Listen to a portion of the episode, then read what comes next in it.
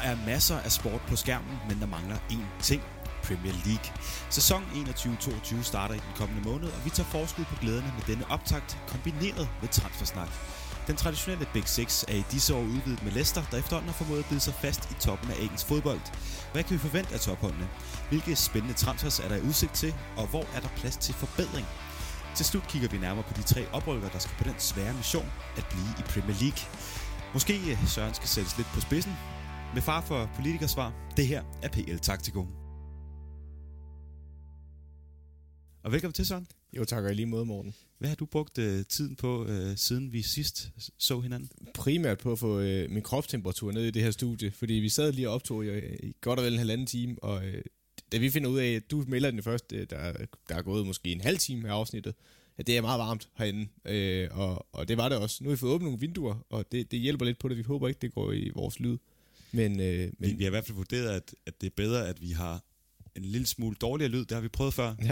end at en af os dejser om øh, midt under optagelsen. Ja, vi har jo, øh, hvis man har hørt det seneste afsnit, kunne høre lidt, at du er lidt en diva, når du kan godt, du kan godt lige bruge lidt pleje og sådan noget. Det offentlige er altså ikke her til at støtte dig i dag. Der er ikke nogen med juice til dig.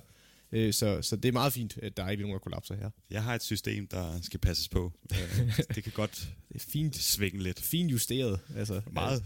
Altså, det, det, der er du jo lidt ligesom Formel 1-bil. Altså, du skal kredses om hele til mindste detalje, så fungerer du også til optimal ydeevne. Men hvis der er noget, der går galt, bare den mindste detalje, så, så er der ikke noget.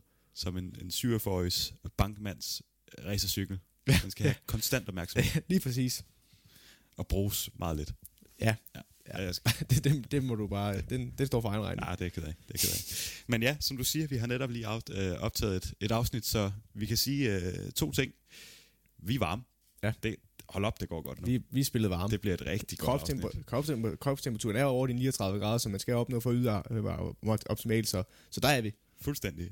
Og, og, øh, og hvad der måske ikke er så godt, det er, at det her afsnit udkommer jo om 4, 5, ved ikke hvor mange dage. Øh, og vi skal snakke transfer. Ja. Og vi kan ende med at se rigtig dumme ud. Det, det er en farlig disciplin, vi har begivet os ud i. Altså, og, sådan Det er det, man lidt- ikke må. Ja, ja, og så, så for eksempel kan vi sidde og snakke om, ham der, han, han er ikke god nok til den her klub, eller jeg kan slet ikke forestille mig, at det kommer til at ske. Så kan det ske i mellemtiden, og så er det rigtig godt for vores afsnit, og så ser vi endnu værre ud. Spå om fremtiden og udgive det på bagkant. Ja, det, det er nyt, og det er et spændende koncept. Det, altså, det, det, det kan kun gå godt. Ja, ja nu må vi jo se, også, øh, vi har jo før taget fejl, men vi har for det meste også ret, vil jeg gerne øh, våge den påstand. Og hvis vi tager fejl, så, så siger vi, vi tog fejl. Ja, og det er vi ked af. Men ikke så ked af det faktisk. Men Vi beklager. vi beklager, Max. Yes. Det er super fint. Lige her til at starte med, nu har vi jo øh, sagt, at, at vi kan begå fejl, og øh, hvorfor ikke kaste os ud i noget, hvor der er mulighed for at, at sige nogle vanvittige ting. Du får fem hurtige udsagn, som du skal sige ja eller nej til. Så er vi i gang. Så Ja, jeg kan godt mærke, at det er godt, jeg er varm. Det ved du godt kan lide. Det var Ja. det, jeg brugte mest tid på at forberede. Det var de her øh, fem, Okay. så, øh, så nu kører Spændende, det er lidt bagholdsangreb igen. Men, men igen, der er det godt, jeg er varm. Der er ikke nogen baglovsskader på vej. Der er ikke noget... Det, jeg sidder der. Ja, okay. vi. Vi kan jo sige, at, at, det vi snakker om i dag, det er, at vi, vi gennemgår de her klubber, som vi ja. Også nævnte i introen, og så snakker vi om, hvilke transfers de har lavet, og hvad vi ligesom har af forventninger, og hvad man kan, kan regne med, der kommer til at ske i den kommende sæson. Så lidt andre spændende transfers, og så skal vi snakke om de, de tre oprykker. Men først så har jeg jo lige de her... Øh, skal lige have gang i den. Skal lige have gang i ilden. Der er nogle gløder fra seneste afsnit. Nu puster jeg til dem. Ja, så fyr løs. Og det er til dig. Ja. ja. Du skal under bussen. Manchester City vinder selvfølgelig Premier League igen. Altså i år, ikke bare. ja. Øhm, åh, den er hård. Jeg tror, Liverpool kommer til at presse dem. Måske United også kommer lidt tættere på. Nej, jeg tror, jeg, jeg tror egentlig, du har ret. Jeg tror, at City, de tager den. City tager den igen. Ja. Lidt kedeligt, men... Uh. Ja, Harry Kane spiller stadig i Tottenham, når transfervinduet klapper i. det er jeg faktisk ret sikker på. Det var hurtigt. Ja, jeg kan ikke forestille mig, at nogen vil betale en pris, som de vil have for ham. Øh, jeg ved, City godt kunne være, eller jeg ved, mange klubber er interesseret, men City har været dem nok har været den største bejler. Men hvis de der 160 millioner pund, det, det kommer ikke til at ske. Det, det tror jeg simpelthen ikke. Igen, nu er vi ude i noget farligt noget, men, men det er ikke godt nok mange penge at smide efter en spiller. Øh, og det tror jeg bare ikke kommer til at ske. Oh, hvis den handel den går igennem på onsdag, så siger jeg... Ja, puha, så er det dementi, vi er ude i næsten, vi lige kan sætte på i slutningen af afsnittet. Jeg er ikke i tvivl om, City gerne vil have ham, men jeg er ikke sikker på, at de smider 160 millioner pund. Så mødes vi torsdag morgen, og så Ja. ja. optager vi noget nyt. Jeg, jeg vil gå så langt at sige, jeg kunne forestille mig, at City vil smide alt under 100 millioner pund. Men alt over det tror jeg ikke på. Det er i orden. Tredje. De tre oprykkere bliver også de tre nedrykkere. Det prøvede jeg jo med sidste år, det gik jo næsten. Der er jo tale om, øh, om Norwich, Watford og, øh, og Brentford. Brentford. Det er ikke utænkeligt. Det er bestemt ikke utænkeligt. Øhm, er der nogle af de andre, jeg tænker, der er i åben...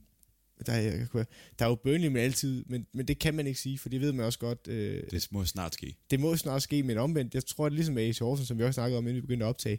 Så længe Bo Henriksen er der, så rykker de ikke ned. Og så længe øh, Sean Dyche er der, så rykker de heller ikke ned. Hvem, hvem skulle ellers rykke ned? Leeds har de sådan et uh, Sheffield United over, hvor de bare kollapser fuldstændig. Det tror jeg ikke. Det, Der der, er 20 mål det tror jeg ikke. Jeg tror også, de er for gode til at hente spillere og, og for meget kvalitet i truppen. Jeg kan ikke lige se, om det er, der ellers skulle... Jeg kunne godt være fristet til at give dig ret. Øh, jeg kan ikke lige se, om det er, de skal skubbe ud. Så skulle det være Brighton eller noget i den dur, der også har ligget og flyttet lidt med nedrykning i noget tid. Øh, nej, jeg tror, du får ret. Øh, de rykker ned alle tre. Leicester vil igen ligge lunt i svinget til en top 4-placering, men misser CL-pladserne i sidste øjeblik. Jeg tror, de kommer længere fra i år. Jeg tror, der er nogle af de andre, der, der, der bliver mere suveræne. Jeg tror, øh, City kommer de ikke til at røre. Jeg tror heller ikke, de kommer til at røre Liverpool og United. Og jeg tror, at Chelsea også er stærkere i år øh, under Tuchel i hans andet, første, eller andet år, første fuld sæson. Så det, det tror jeg ikke. Jeg tror, de kommer til at være længere fra. Spændende. Og så den sidste. Timo Werner indstiller sigtekornet og begynder at omsætte sine chancer til mål. Derfor bliver tyskeren Premier League topscorer i den kommende sæson. Den er, den er fræk.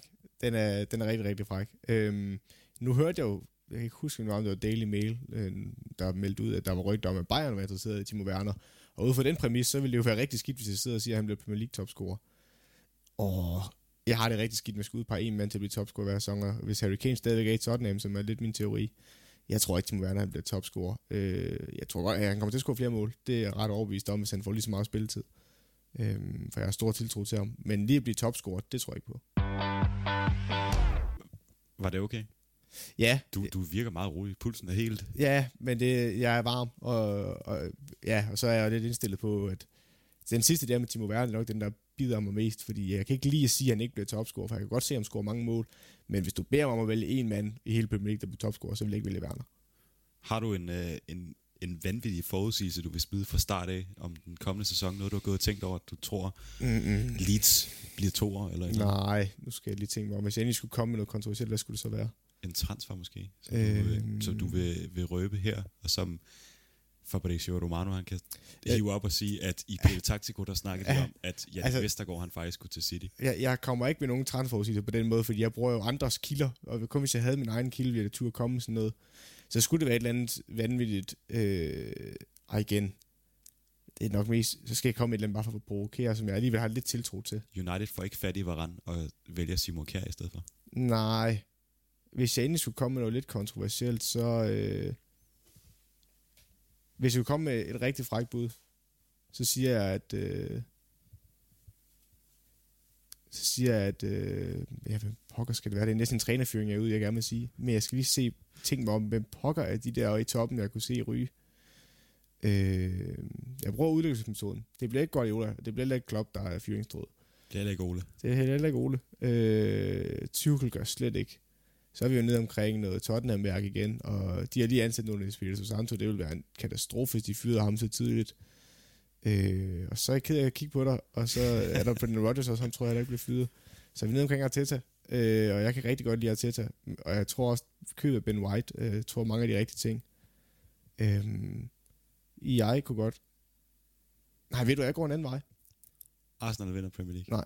Nej. Jeg tror... Oh, du er hurtigt til at afvise. Nej, den er jeg hurtigt til at afvise. Og jeg kunne godt finde på at sige, at Teta kunne være den første, eller kunne blive fyret inden, øh, inden, øh, inden nytår. Men, men hvis jeg endelig skal komme med en, så tror jeg, at Rafael Benitez er fyret inden, øh, inden nytår. Okay. I, og uh, og i den, Everton. den, er, den, er, den er primært for at provokere, men, men den har også lidt græn af sandhed, fordi jeg er lidt spændt på det projekt, det Everton, hvor det er på vej hen. Øh, Ancelotti synes, jeg havde fat i mange af de rigtige ting, men det var heller ikke, fordi de sluttede øh, specielt imponerende i Premier League. Det var fat i nogle rigtige ting. Kan Benitez løfte på samme måde? Han kommer over fra Liverpool-siden og skal være i Everton. Jeg synes, han er en dygtig træner, men er han også, at tiden løbet lidt for ham, ligesom den gjorde med Mourinho? Det kunne måske godt være. Jeg, øh, hvis jeg skal komme med en kontroversiel udmelding, og det er mest bare for at provokere, så øh, er Benitez fyret i Everton inden, øh, inden januar. Det er dejligt. Og så lad os, lad os øh, starte afsnittet her. Eller, jeg har allerede startet, men, øh, men med det vi i hvert fald har, har forberedt. Vi skal snakke om, øh, om de her Big Six plus Leicester, og, øh, og skal vi ikke starte i forhold til sæsonen sidste år, nedefra op, og så sige, at vi skal starte med at snakke lidt om, øh, om Arsenal. Man kan sige nævneværdigt, det er, at, øh, at Emil Smith Rowe, han har fået en ny aftale og er blevet tiger. Og hvad kan man øh, udlede af det, udover at Arteta selvfølgelig tror på ungdommen endnu en gang? Ja, så også Aston Villa havde budt på ham to gange. Øh, jeg tror, det er budt i omegn 30 millioner pund. For det første viser det, at øh, jeg, jeg stoler meget på Aston Villa scouting, så der er en grund til, at de har kigget på Emil Smith Rowe og håbet på, at de kunne få fat i ham. Var nok lidt ambitiøst. Øhm, men det viser også, hvor stort det lyser, og tæt at se ham, og hvilken stor fremtid han kan gå i møde. Også, øh, jeg synes, han var rigtig, rigtig god i anden halvdel af sæsonen specielt, også efter Arteta kom til øh, som 10'er. Øh, det er en lovende spiller, og det kan blive spændende at se, om Arsenal kan holde fast i ham, hvis han fortsætter sin udvikling. Lidt som vi snakker om øh, i sidste afsnit med Saka og nogle af de andre unge spillere. Øh, så, så super vigtigt for Arsenal, at de får ham ned på en lang aftale, så de ikke kommer til at stå i et problem med, hvis han virkelig slår igennem, altså han er slået igennem, hvis han virkelig får et stort gennembrud, hvor han er en nøglespiller for Arsenal, øh, og de begynder at komme højere op i tabellen, så skal de ikke stå med dilemmaet om, jamen, har vi ham på en aftale, der er langt nok ud i fremtiden, eller åh oh, gud, nu begynder han måske at blive øh, ud af en pris, øh, ja, eller en løn, lønmæssig sammenhæng kan blive for stor for klubben, øh, og også måske blive for stor i forhold til, at der er andre klubber, der kunne være interesseret i ham. Øh, og hvis Arsenal ikke har den fornødende succes, jamen, så kunne han begynde at kigge sig om efter andre muligheder. Har man på, nu, har vi ham, nu har de ham på en lang kontrakt, så det problem er lidt ud af verden, i hvert fald øh, i den nærmeste fremtid, så det er super vigtigt.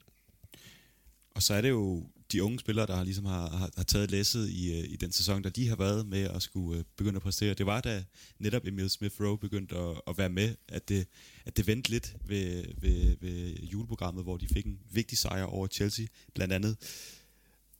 Og så har de hentet nogle, nogle spillere indtil videre. Vi skal jo sige her fra start af, at, at alle de store handler selvfølgelig venter på sig, fordi der er lang tid nu med det her transfervindue, men nogle klubber har jo allerede hentet lidt, og det har Arsenal også. De har hentet en øh, midtbanespiller i Anderlecht, Sambi Lukonga, og en øh, bak i Benfica, Nuno Tavares, og det er jo også unge spillere begge to. Hvad, Udover trøjesalg selvfølgelig, hvad, hvad, hvad er det så, man prøver at opnå med de her to køb? Det er jo lidt det, vi også snakkede om i sidste afsnit med, at Arsenal ikke er et top 4 hold lige nu, og ikke har været det et stykke tid. Så de kan ikke hente spillere, som der er proven på samme måde. De skal finde nogen, som de kan udvikle på, og som man så håber på kan tage skridtet op. Og det er det, de har gjort ved at hente spillere fra Anderlecht og Benfica, som der er to kendt for at udvikle talenter, øh, og nogle af de største klubber i deres øh, lande. Og så skal det være nogle spillere, man kan tage op til næste skridt, og som Arteta skal være med til at udvikle. Øh, så der er scouting-afdelingen kigget på de her spillere, de har kigget på, at der er nogle spidskompetencer, de kan bruge. De udfylder nogle øh, pladser, som de mangler. Øh, Tavares, jeg mener, han er venstrebenet, er han ikke det? Han er venstreback. Han er venstreback, jo, men øh, har spillet lidt højere, tror jeg, ja. i øh, de men, kampe, han har været med men, indtil videre. Men han bliver jo primært hentet ind, fordi man ikke har haft nogen øh, backup på Tierney, for Tierney er Arsenals venstreback, øh, ubestridte førstevalg, og er også rigtig, rigtig dygtig, så det kan man sagtens forstå. Men omvendt har man også brug for en reserve, fordi kampen han ikke var med, hvor man spillede med Cedric Suarez derovre, eller en anden spiller. Der har det ikke fungeret på samme måde, og Arsenals øh, offensiv var ikke det samme. Så derfor har man hentet en venstreback, og også til en rimelig penge, jeg tror det er 8 millioner euro, til transfermarkt har ham til fin pris for en backup venstreback, og hvis han har et nogenlunde niveau, jamen, så er det jo meget godt køb.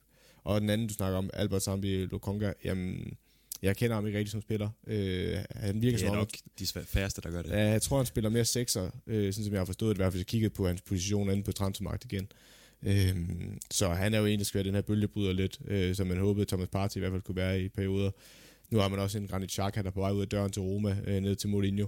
Så det kunne godt være lidt det, han skal ind og erstatte. Om det så er, han er klar til at gå ind og tage det skridt op og skulle erstatte en til en med Granit Xhaka, det ved jeg ikke. Så meget kender jeg ikke til hans niveau. Øhm, men man håber, at han kan tage det skridt op i hvert fald. Og 17,5 millioner euro, som den her pris står til, er jo heller ikke alverden. Så igen, det er fordi, man vil udvikle de her spillere, så de kan blive spillere, der er gode nok til Champions League. Øh, og der må man bare stole på sin scouting-proces og sin øh, træner, øh, udvikling af den enkelte spiller. Og så som vi har snakket om, så er de jo øh, ved at, at hente Ben White også fra, fra Brighton. En spiller, som Liverpool var interesseret i i forrige sæson, og, øh, og en spiller, som skal koste øh, i omegn af 50 millioner pund. Han skulle gerne være til lægecheck i, i den her weekend, lyder det. Der er et here we go for Fabrizio Romano, så vi må på en eller anden måde sige, at det er en done deal. De henter en, øh, en sekser, som du siger, i Lokonga, og de henter øh, Ben White, en centerback. De udlejer Saliba, som er centerback, og Guendouzi, som er sekser, til Marseille, begge to. hvad, hvad der sker i Arsenal? Hvordan kan vi forklare det her med, at de henter spillere, de jo egentlig har, og så udlejer de andre? Hvad, hvordan skal den her kabale, kan vi vel kalde Altså det? man kan sige, Ducy, han var jo egentlig en lovende spiller, men han havde ret tidligt et øh, fallout med Michael Arteta, og de var ikke rigtig på bølgelængde. Så jeg tror også, at Arteta han vil, vil have de spillere, som han er med til at udpege sammen med scoutingafdelingen udpeget. Han siger, sådan som processen er garanteret, det er, at Arteta siger, hvilken type spiller han skal have, hvad vedkommende skal kunne. Så scouting, scoutingafdelingens opgave sammen med den sportslige ledelse at gå ud og sige, jamen, så identificerer vi spillere, der kan opfylde de krav, Arteta gerne vil have. Og det er det, der er ved at ske nu med de her unge spillere, for de kan jo så sige, Ja, det kan godt være, at du ikke kan få en... Nu ved jeg godt, det er rent hypotetisk. Du ved godt, at du ikke kan få en David Alaba til at spille venstre bakken, fordi han er uden for vores pris, priskategori, og han vil til en anden klub. Meget simpelt. Men hvad er det tætteste på, at vi kan komme på en spiller, der kan opfylde noget, der minder om, eller noget i den dur? Så det er sådan, de kigger på det. Det kan godt være, at han ikke kan få en øverste hylder til, til det ved han også godt. Men så er scoutingafdelingen ud og finde nogle spillere, som mm, der måske kan være det en til, eller kan udvikle sig til at blive det.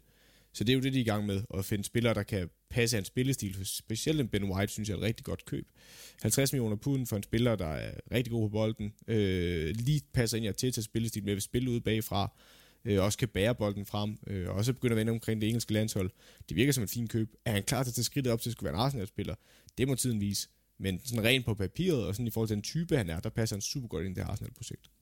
Og kan du forklare sådan, i forhold til den type, han er, hvorfor det er, han passer perfekt? Jamen, det er øh, netop fordi-? Det er fordi, han er så god på bolden. Altså, øh, nu synes jeg, at Gabriel, de havde nede i midterforsvaret, øh, Gabriel Michales, han, han var rigtig god i starten af sæsonen specielt. Øh, så der hentede man den ene og identificerede, det, han er en centerforsvar, vi gerne vil have. Så har man taget den anden blok, hvor man så har haft, jamen det har været en svingdør ved siden af ham jo, det har været Rob Holding, det har været øh, til tider øh, David Lewis, det har været, øh, pokker den anden centerforsvar, de har dernede, Rob Holding, de har en anden engelsk centerforsvar, det ikke dernede ved siden af. Chambers? Chambers, ja. Øh, men ja, der har det været sådan lidt. Og så har de også haft øh, Pablo Mari dernede. Øh, det har været svært at finde marker til Gabriel, og det har man nok ikke det har man nok erkendt, at man ikke havde i truppen, og så har man sagt, jamen Ben White, øh, man har scoutet ham, han er dygtig på bolden, øh, og det er Gabriel Morales også, så nu begynder det at ligne noget nede i det midterforsvar, man har et markerpar, der forhåbentlig kan løfte hinanden, øh, og ja, det er derfor, man har hentet ham. Han passer perfekt ind, kan bære bolden frem, er ikke bange for det, øh, fordi man har også prøvet med de andre centerfor, at vi skulle have bolden, men det har bare ikke været naturligt for dem på samme måde. Så det er det, man har gjort. Man har identificeret et spillertype, man gerne vil have, og det er det, man har fået i Ben White. Øh, så det passer rigtig godt. Og så er der jo lidt, øh, lidt rygter, der også går i forhold til, hvilke øh, spillere de godt kunne tænke sig at hente ind. Der er en øh, Manuel Locatelli fra Sassuolo, der havde et øh, fantastisk EM. De skulle gerne være klar til at byde de 40 millioner pund, som Sassuolo de gerne vil have for ham. Men øh, Juve er også i spil der, så den er sådan lidt, øh, lidt svær. Og så har der også været noget snak omkring øh, offensiven, fordi det er jo, øh, det, er jo det, at de gerne skulle, øh, måske i hvert fald, øh, prøve at, at blive lidt bedre. Fordi at vi snakkede om det i forrige afsnit, at de var jo dem, der lukkede tredje færrest mål ind i, øh, i forrige sæson, så måske de også skulle begynde at, at score nogen og, og lave nogle chancer. Det er jo ikke, fordi de ikke har stjernespillere op foran, men der er også snak om en James Madison fra, fra Leicester. Ja. Kunne du se det ske, og, og hvor er det egentlig Arsenal, de skal, de skal ligesom rykke for at, at kunne Øhm. tage et skridt op? Det er også, øh, den bliver godt nødt til at dele op i to, den diskussion egentlig. For det første, så i forhold til James Madison, så er der snak om en pris på 50 millioner pund, og måske en byttehandel med Maitland Niles, der skulle den anden vej. Øhm, men jeg, jeg kan ikke rigtig se Leicester give slip på ham, fordi for det første er Arsenal direkte rival. Det ved jeg godt, de gjorde med Chilwell, men der var pengene så store, øh, at man ikke kunne sige nej. Og det kan godt være, at Arsenal også er der, at de vil smide så mange penge. Men fra James Madisons synspunkt, så ved jeg ikke, om jeg vil tage til Arsenal lige nu. Og jeg ved heller ikke, hvorfor Arsenal skulle være så interesseret i James Madison. Det er jo 10-rollen, som vi lige har snakket om med Emil Smith Rowe. Altså, James Madison, han er ikke så bevægelig. Han er ikke en, der løber meget boks til boks. Jeg siger ikke, han er langsom, men han er heller ikke den der type, der løber zonen sort i en kamp. Det er i hvert fald ikke mit indtryk af ham. Øh, og han skal have mange løb omkring sig. Hvis du både har ham og Emil Smith Rowe, der begge to er meget de her 10 år, så frygter jeg, at der kan blive øh, for meget trafik derinde. Jeg føler ikke, det, det er ikke spil med, spiller jo, de er jo begge to intel, øh, spilintelligente og har god teknik, men jeg føler ikke, at de komplementerer hinanden sindssygt godt. Øh, Så er det fordi, du vil overspille 4-3-3 med en 6'er, som der så sidder og beskytter de to, men der synes jeg ikke, de har et løbepensum nok, der kan retfærdiggøre det. Og det bliver hurtigt alt for offensivt. Så jeg kan ikke rigtig se, hvorfor Arsenal lige skulle hente ham. Øh, det, det forstår jeg ikke helt. Og en anden ting, jeg heller ikke forstår, det er nok, at de er interesseret i Aaron Ramsdale. Altså målmanden fra Sheffield United. Øh, det skrev The Times, at øh, de har budt på ham to gange. Arsenal har vist budt i omegnen af 20, og i stedet for 20-25 millioner pund. Og Sheffield United, de vil have 32 for ham. Og jeg, jeg føler bare, at kæden hopper af her. Altså, øh, det er der to årsager egentlig. Den ene er, at øh, den ene er, at jeg, jeg synes ikke, Ramsdale er så god en keeper. Altså nu har han også stået i svære situationer i både Bournemouth og Sheffield, Sheffield United, hvor der var havlet mål ind om ørerne på ham. Men det synes jeg også nogle gange kan, kan være tale til en målmands fordel, for så kan han lige pludselig komme til at se rigtig god ud, fordi han laver mange redninger, fordi der bare kommer mange skud. Se Dubravka i Newcastle, hvor han kan få lov at, at lave nogle feberredninger. Ja, og nogen vil også sige Pickford, i hvert fald onde tunger, men, øh, men, men nej, hvis vi holder den ud af den samtale, så, øh, så, så føler jeg bare ikke, at 32 millioner pund kan færdiggøre det. Og også i forhold til, jamen, hvad du bruger 32 millioner pund på? Er det en udfordring til Bernardino? For det synes jeg ikke er rigtig prioriteret. Altså slet ikke, når man ikke har Champions League-penge. Er det så 32 millioner pund, man skal bruge på en reservekeeper? Eller en mand, der skal presse Bernardino? Hvad er planen så med ham? Det, det forstår jeg ikke helt. Øh, så, så og det virker til, at det, den er god nok, at de prøver på det. Jeg, jeg er lidt uforstående. Øh, men for at vende tilbage, for jeg havde egentlig en pointe med i forhold til det, James Madison og generelt med Arsenals offensiv.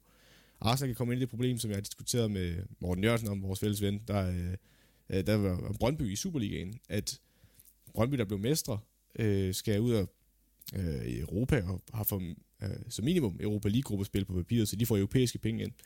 Hvad skal Brøndby så gøre? For deres model er jo, at de gerne vil have unge spillere op og udvikle dem, men de har også fået en unik mulighed i, at de står i et øh, europæisk gruppespil, og de er mestre, og, og de kan investere herfra jo, og så sige, nu spiller vi ikke kunne få fat i før, vil vi gerne have nu. Men så skal man også passe på den økonomiske perspektiv, at man kan gøre det ansvarligt. Og der føler jeg, at der er en balancegang, man skal gå. Min point er, at Arsenal kan komme til at havne lidt i samme situation med, at de har rigtig mange unge spillere i Saka, de har Emil Smith Rowe, de har flere, Tierney. Hvad gør man, når man så begynder at hente etablerede spillere ind, som da de hentede Willian for eksempel? Vi snakkede om det i sidste sæson. Var det hensigtsmæssigt, at man hentede ham? Nu viste Willian så, at han var god i de første par kampe, men faldt ret hurtigt ud af truppen, og ikke en af de nøgle eller bærende kræfter mere, der er de ude, eller unge spillere udkonkurreret ham. Nej, i god form. Ja, ja, og ja, ja, er lidt ved at lave en hazard, øh, hvis vi skal lidt fræk. Men nej, min, min pointe er bare lidt, at det er en fin balancegang, fordi selvfølgelig skal de unge spille også i konkurrence. Det skal ikke være, især når vi snakker om, at de ikke er så stabile, fordi de ikke har haft så mange år til det endnu, at der vil være udfald. Så skal man jo også have nogen, der kan tage over. Men det kan også nå en grænse, hvor man så siger, at deres udvikling bliver bremset, fordi der er så mange gode spillere foran dem. Øh, og det er lidt den balancegang, Arsenal skal gå. Så jeg, jeg er helt med på, at hvis man skal lukke hullet op til top 4-klubberne og skal i Champions League, så skal du nok investere i en spiller. Men man har også bare understreget, at de har ikke haft succes med det indtil videre. De prøvede at hente Nicolas Pepe til store penge. Han har ikke slået igennem i den, slet ikke til det prisleje der. Ja, det kommer. Det kommer. det kommer. Men de der 72 millioner pund, man smed i den retning, de har ikke vist sig at være godt investeret indtil videre. Men hente en Willian, godt nok på en fri transfer, men til en stor løn, han har heller ikke vist det. Du har Aubameyang og sætte det på vej op i alderen. Er det dem, vi skal begynde at kigge på? Øh, gør de nok for øh, de penge, de får? Øh, der kan man godt være lidt kritisk. Så jeg vil nok sige, før man begynder at kigge på at skulle hente spillere ind til de pladser, så vil jeg nok begynde at kigge på at komme af med Nikolas Pippe. Jeg ved godt, det er svært i en position, når man har brugt så mange penge på ham. Øh, det er svært at kunne få noget, der minder om tilbage for ham. Øh, så man skal virkelig til at tage et tab. Men nogle af de her fire spillere, jeg lige nævnte, altså tre-fire spillere, der bliver du simpelthen nødt til at ude i det, hvis du vil have en offensiv spiller ind, fordi ellers så bremser du også de unges udvikling. Og det er netop det, jeg tænkte på som, som det næste, fordi Aubameyang, nu nævner du ham, han havde to fuldstændig fantastiske sæsoner, og blev også uh, topscorer i den ene af dem, i, uh, altså i hele ligaen. Godt nok delt med Mané og, og Salah, men, men stadig. Og så har haft en, en forfaldet sæson, hvor han ikke har lavet de mål, han skulle, og har også lignet en mand uden selvtillid, selvom håret siger noget andet, og, og, og har, altså, han er jo den ubestridt største stjerne, også selvom uh, Nicolas Pepe, han har, han har det prisskilt, som han har men en spiller, som bare har taget et ordentligt formdyk. Tror du, man i Arsenal tror på, at han kan, kan vende det her dyk og blive øh, den samme farlige angriber, for han må om, om noget stadig kunne sparke til en bold. Det mister man jo ikke lige over natten. Men nu, Eller skal man ud og, og, ja, og bruge nogle penge men på nu er Arsenals problem, nu er Arsenals problem lidt to ting øh, igen. Den ene er, at de ikke er i en position, hvor de kan hente spillere fra den hylde, som Aubameyang var, da man hentede ham i Dortmund. Øh, det var et ret flot køb fra deres side dengang, og viste sig også ret hurtigt at være en kæmpe succes. Nu snakker vi om Aubameyang, der er i en anden alder og i en anden situation. Øh, han har ikke mistet evnerne som fodboldspiller. Men fra mit synspunkt af, så bliver det svært, fordi for det første, så er det ikke en position af styrke, de skal sælge ham nu. Tværtimod. Han har også en lang kontrakt til en kæmpe løn, så er der andre, der vil tage den løn? Det er ikke sikkert. Øh, så man skal også overveje, om man har de penge til at skulle smide efter en erstatning af Aubameyang. Øh, jeg vil nok stille op på den måde, at Øh, jeg ved godt, Aubameyang og Lacazette, der vi også snakket om podcasten, for at de to forskellige typer angriber. Men jeg vil nok skille mig af med en af de to, inden jeg køber noget andet ind. Fordi ellers så løber du godt nok rundt med en løntung sædel, eller en stor øh, lønseddel til de spillere, og til spillere, der ikke rigtig bidrager i den grad, de burde til løn i hvert fald. Så på den måde vil jeg nok skille mig af med enten Lacazette eller Aubameyang, og jeg vil nok skille mig af med Lacazette først. Øh, fordi øh, jeg synes, Aubameyang har vist, at han har et højere topniveau end Lacazette, når han rammer det. Øhm, så, så det vil være min umiddelbare tanke. Men, men jeg vil også kigge på Nicolas Pepe, og jeg vil også kigge på en Willian, hvis jeg kunne slippe afsted med det, specielt Willian.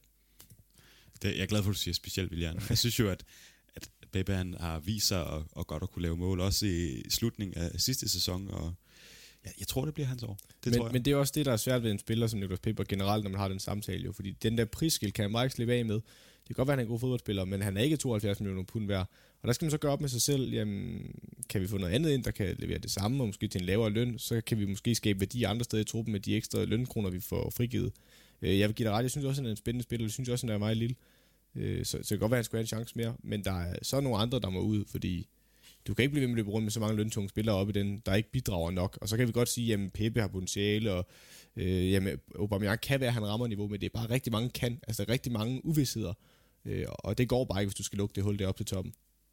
Og hvad skal vi egentlig forvente af Arsenal i den sæson her? Altså, det er jo, det er jo stærke hold også øh, op over. Nu snakker vi om den her Big Six, og vi har, vi har syv hold med her i dag, hvor det, altså, det er jo ikke fordi, man tænker, at Arsenal er det stærkeste af dem alle sammen, og øh, heller ikke top 4 måske, hvis man umiddelbart lige skulle sige sådan og sådan og sådan og sådan.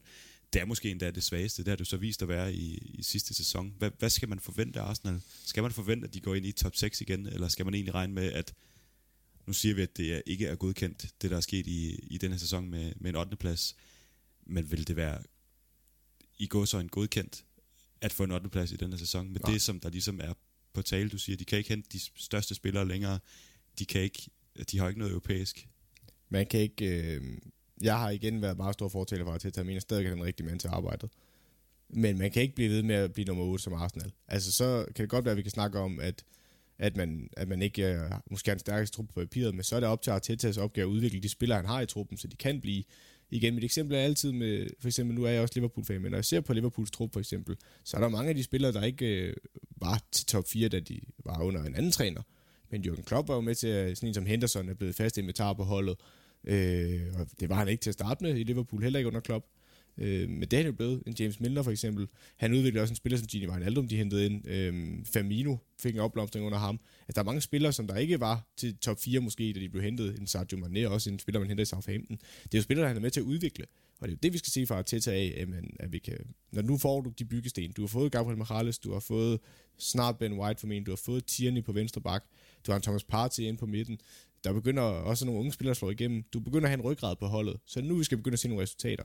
Og derfor kan 8. pladsen ikke være godt nok i den sæson, for nu har Teta så haft en halvanden sæson til at udvikle sit hold, og hvis han går igennem endnu en sæson, uden der er nogen fremgang, så kan det godt være, at man kan sige, at han har ikke penge ligesom de andre. Nej, men så må vi finde en træner, der kan være med til at lukke den afstand op til. Og det er det, der godt kan være min bekymring lidt med Arteta, at det, det, det er den sæson, der skal begynde at komme noget. Jeg tror godt, det kan ske, for nu er der som sagt nogle byggesten, han har selv har været med til at vælge typemæssigt, øh, så han har fået det, som han gerne vil have, i forhold til de rammebetingelser, han har arbejdet indenfor. Så jeg kan godt forestille mig, at Arsenal tager nogle skridt i den rigtige retning, men hvis det ikke sker, så kan det godt gå stærkt, og så, øh, så kunne jeg godt være lidt bekymret for Arteta. Og lad os se, om du også er bekymret for Arteta, når vi øh, åbner sæsonen, og ja, hvad der nu engang sker på, øh, på det tidspunkt. I hvert fald så skal vi videre fra øh, den røde del af Nordlondon til den hvide. Vi skal snakke om Tottenham, som har fået ny manager, som vi også nævnte i det forrige afsnit. Nuno Espirito Sanchez. Jeg skulle lige til at kalde ham Santo. Det hedder han da også. Hvorfor jeg skrevet Sanchez? Jeg ved heller ikke. Nuno er Espirito ja. Santo. Det ændrer jeg ikke, fordi det er jo åndssvagt. Jeg skal ikke sige det igen. Og så har de fået en ny sportsdirektør, Fabio Paratiki, Paratiki som vi også snakker om i det, i det forrige afsnit, og så har Son underskrevet en, øh, en ny aftale. Det lyder jo meget godt. Ja. Men så er Harry Kane måske også på vej væk, men det tror du ikke rigtigt på. Hvordan, øh, hvad tror du egentlig med det her Tottenham-hold? Øh, jeg synes, det er svært at finde ud af, hvor de er på vej hen. Øh, jeg er fan af, at de har sat en, eller ansat en sportsdirektør til at finde de her ting, og hvis der er lighed, altså en rød tråd mellem sportsdirektøren og træneren, så er det som regel der, at et, et godt hold starter, en god, øh, sund klub bliver drevet. Øh, så det er jeg fan af. Øh, jeg er lidt bekymret for med Harry Kane, hvor det er på vej hen, fordi det afhænger rigtig meget af, hvordan han reagerer på det her. Øh, jeg tror, han har været høflig, og været sådan lidt af bagvejen sagt, jeg vil rigtig gerne væk. Øh, det er i hvert fald det, det virker til. Hvis han har gjort det på den måde, så er det jo noget, man kan håndtere som klub. Men så skal man også være voksen nok som klub til at finde ud af, hvad er man villig til, og hvad er man ikke villig til. Fordi man kan sige, de kan vælge den ene vej og sige, okay, vi vil gerne sælge dig, men det skal være for en færre pris. Altså, vi har den her pris for dig. Og hvis den ikke bliver mødt, så må du arbejde videre. Hvis spillerne accepterer den historie og siger, okay, det er sådan, det er, så er det jo fint. Så kan begge parter fungere i det her, hvis, man, hvis klubben kan sige, det er en pris, vi gerne vil have, og spilleren kan acceptere den pris. Der er så to udfald af den situation. Den ene er, at han så bliver solgt til den pris, og så er dem skal ud og erstatte ham. En anden ting er, at der kommer en klub og byder under den pris, og Kane stadigvæk vil hen til den klub. Så kan der begynde at opstå nogle konflikter, og hvis der opstår konflikter i det her, især for en ny træner og en ny sportslig ledelse med klubs, altså uden sammenligning største spiller, så er man ude for en rigtig, rigtig skidt for start som en manager. Og det har øh, specielt med det øh, cirkus, det har været at ansætte en ny træner, så har man ikke brug for det i Tottenham lige nu. Så man skal gøre op med sig selv, er vi villige, kan vi, er vi stærkt nok som klub lige nu til at stå imod? Siger ikke, at de skal sælge Kane for en slik, altså de skal sælge ham for en ordentlig pris, og det er på den gode side af 100 millioner pund, det er vi ikke uenige om. Men man skal være villig til at sige til sig selv, hvad er det? Hvad er vores hensigt med det her? Er det virkelig, at vi vil holde på Harry Kane for enhver pris, og risikere, at han bliver rasende, og det kan gå ud over resten af holdet? Eller er det, at vi vil have en ordentlig pris for ham? Øh, og det er jo så det, man skal gøre op med sig selv.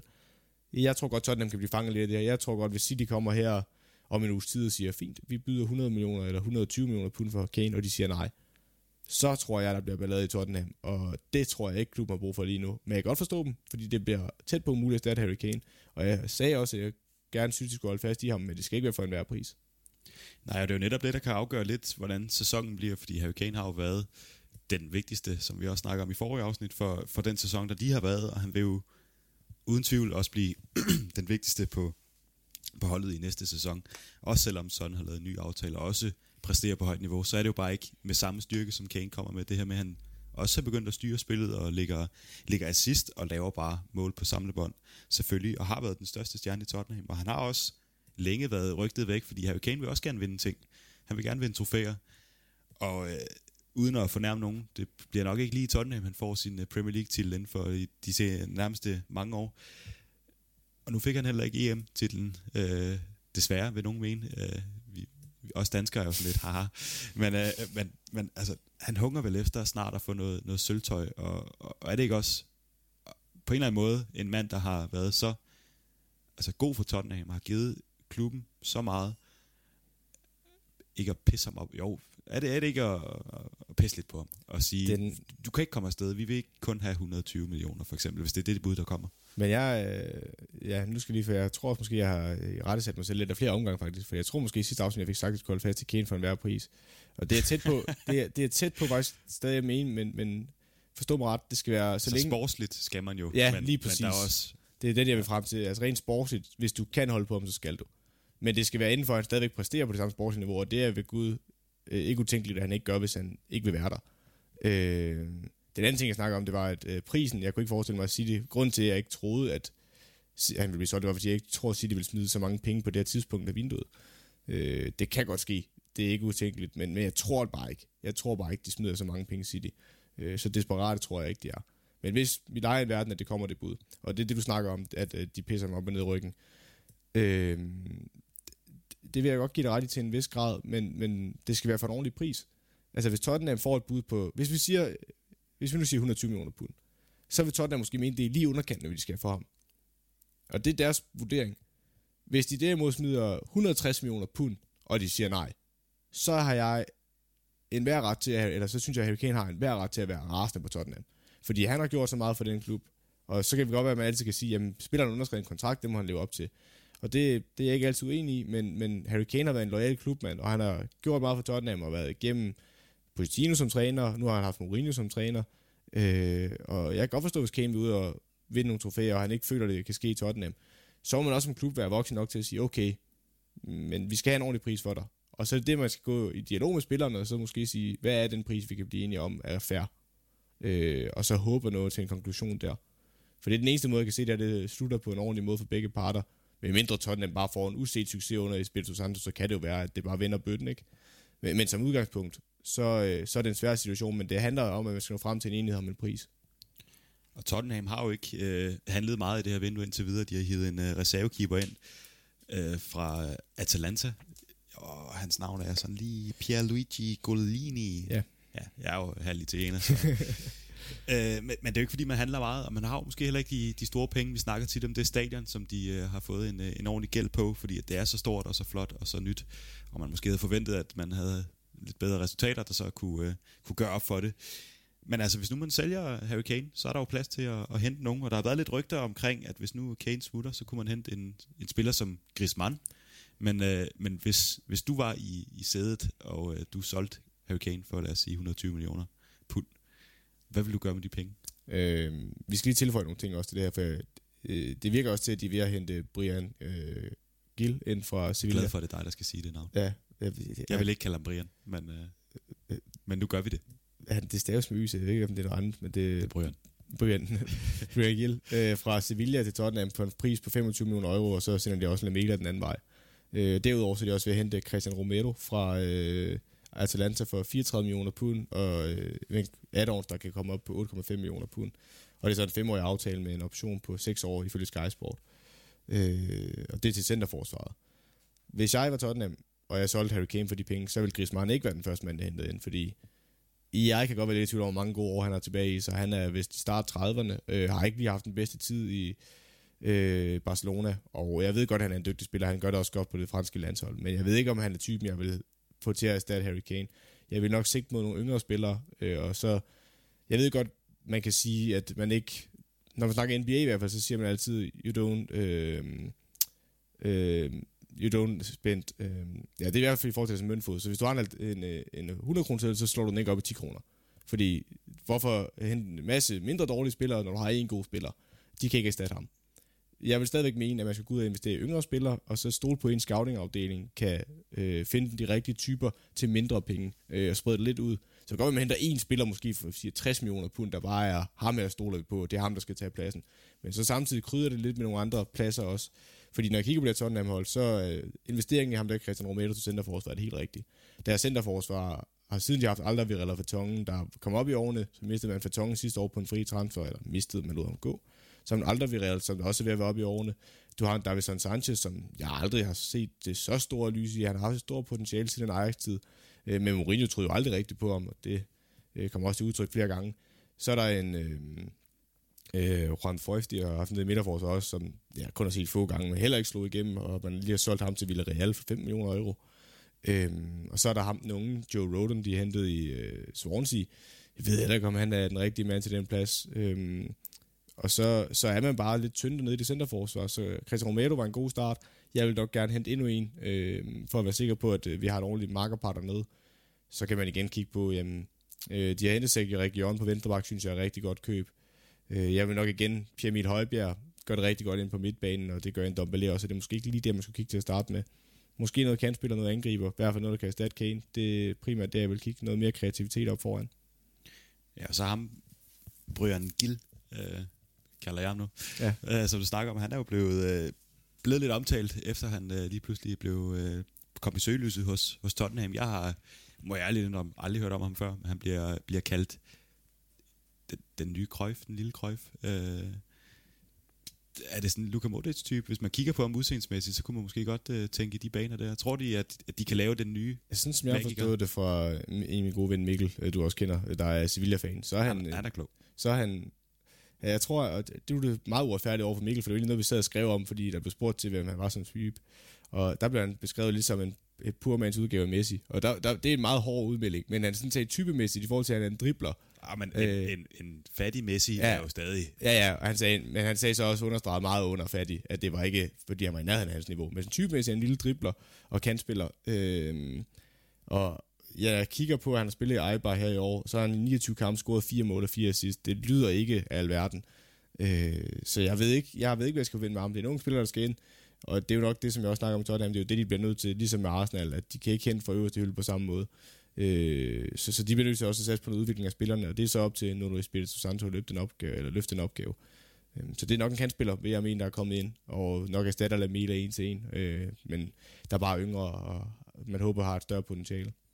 Og det kan jo være svært at spå om, nu når vi ikke ved, om Harry Kane er der, når, øh, når det hele skal afgøres. Men, men Tottenham, kan de, kan de avancere og gøre det bedre end den syvende plads, de, øh, de kom på i år? Selvfølgelig, det er muligt, men, øh, men hvad tror du? Problemet for Tottenham bliver lidt, at hele præmissen kommer til at hænge på, om de har Harry Kane. Øh, hvis de stadig har Harry Kane, så, og han er vel at mærke tilfreds med at være der, eller i hvert fald spiller på samme niveau, så kan de godt komme højere op. Øh, de er jo ikke længere væk, vil jeg mene, end for eksempel et Leicester-hold, føler jeg ikke, at de er langt efter, hvis de har den rigtige træner.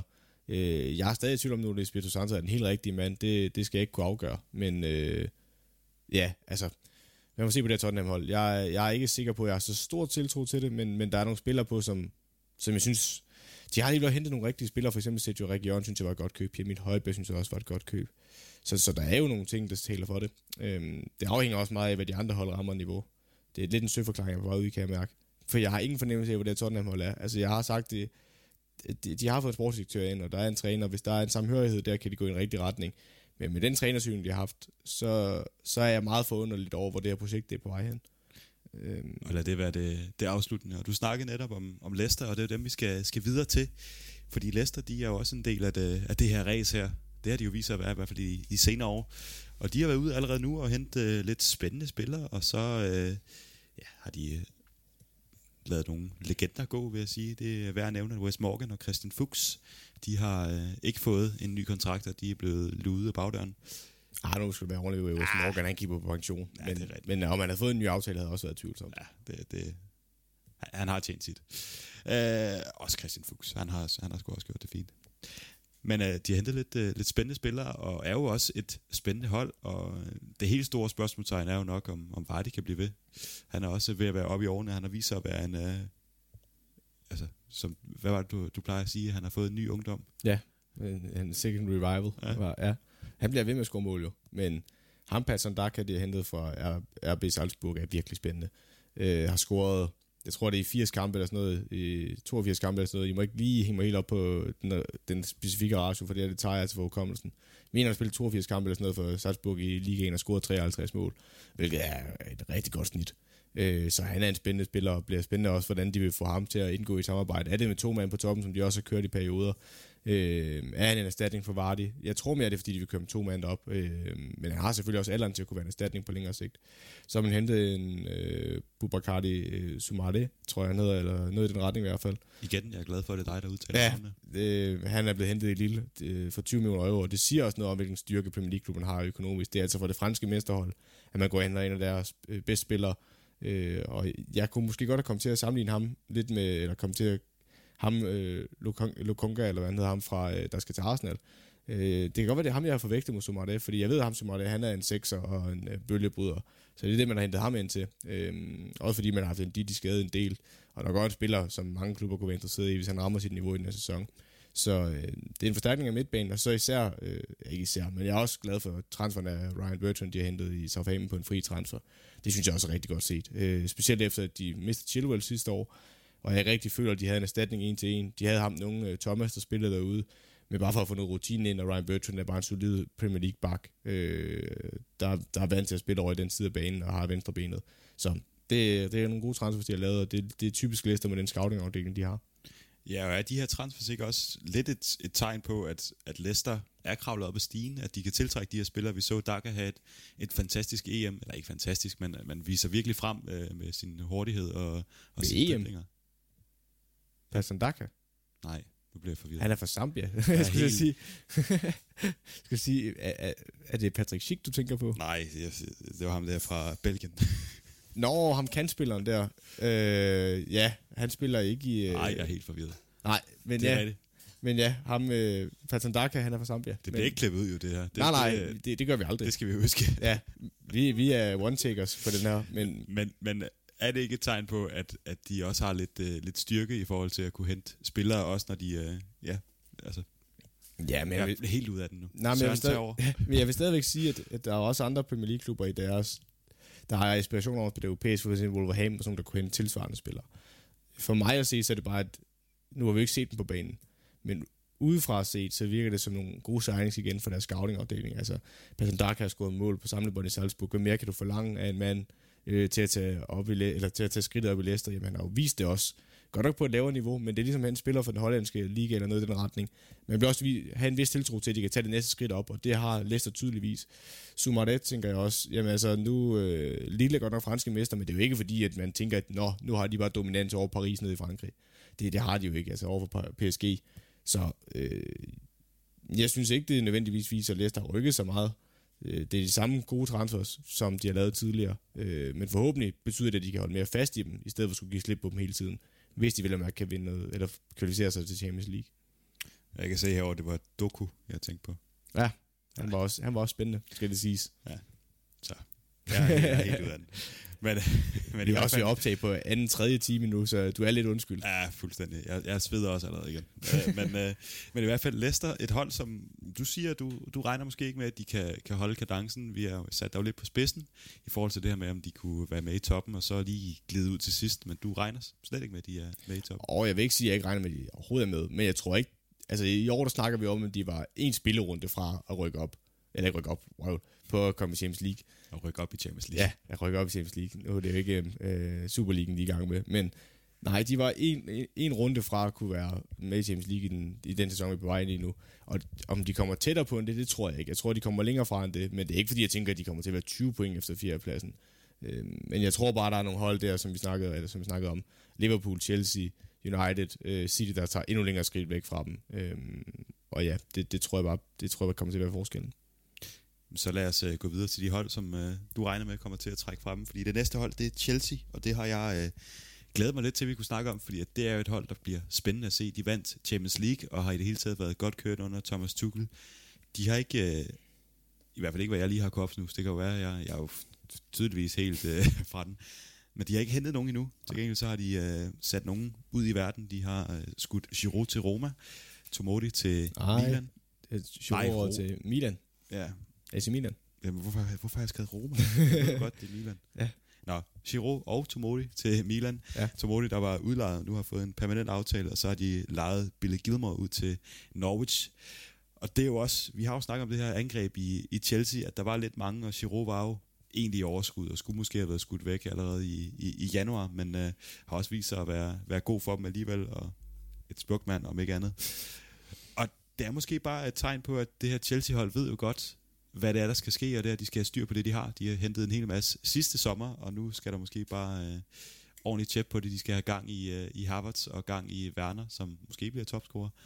Og øh, så skal det her Thomas Tuchel-tog bare øh, køre det ud af. Ja, og øh, det så, øh, de meget, der er lige en anden transfer også, gerne vil sige, de har solgt Victor Moses, hvis man havde glemt, at han overhovedet var i Chelsea mere. Han har solgt 5, 5 øh, millioner euro til Spartak Moskva. Øhm, det, som det slår mig med det her Chelsea-hold, så er det også lejet Billy Gilmore ud til Norwich. Men det, der slår mig med det her Chelsea-hold, det er, at, øh, som du siger, de har en rigtig god trup i forvejen, og de er ved at luge ud i den. Det, som jeg tror, at det her Chelsea-hold gør nu, det er, at de leder efter en til to spillere med topkvalitet, hvor de tænker, okay, dem her, de kan lige skubbe os over toppen, og det er nogen, som vi gerne vil investere store penge i, øh, fordi man har alligevel solgt med de her spillere, vi snakker om nu, så har man alligevel solgt 35 millioner euro ifølge transfermarkt. Så du har også øh, noget net spændt, altså du har, ikke, du har tjent penge i det her vindue, og som en klub som Chelsea, der er så store, så plejer man at gå ud af de fleste, specielt sommervinduer, har brugt flere penge, man har solgt for.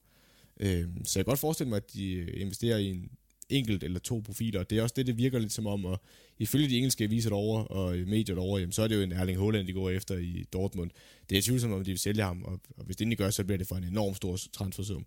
Øh, og ellers er det Declan Rice, de også rigtig gerne vil have i West Ham, hvor Chelsea vist også har været interesseret, øh, og Declan Rice har nægtet at forlænge sin aftale med West Ham, og har sagt, at han vil gerne lige holde sig opdateret, hvis der kommer bud fra Chelsea. Øh, det vil i hvert fald ifølge Sky Sports. Øh, og det er det her Chelsea sådan, det er lidt specielt for mig med Chelsea, fordi så er der spillere som Tammy Abraham og Callum Hudson-Odoi, som man ser et stort potentiale i, men der går rygter om, at man for eksempel, især Abraham har været rygtet meget væk. Altså han har været rygtet til Villa, fordi de har, der har været udlejet til tidligere, og de kunne godt være interesseret i ham som angriber.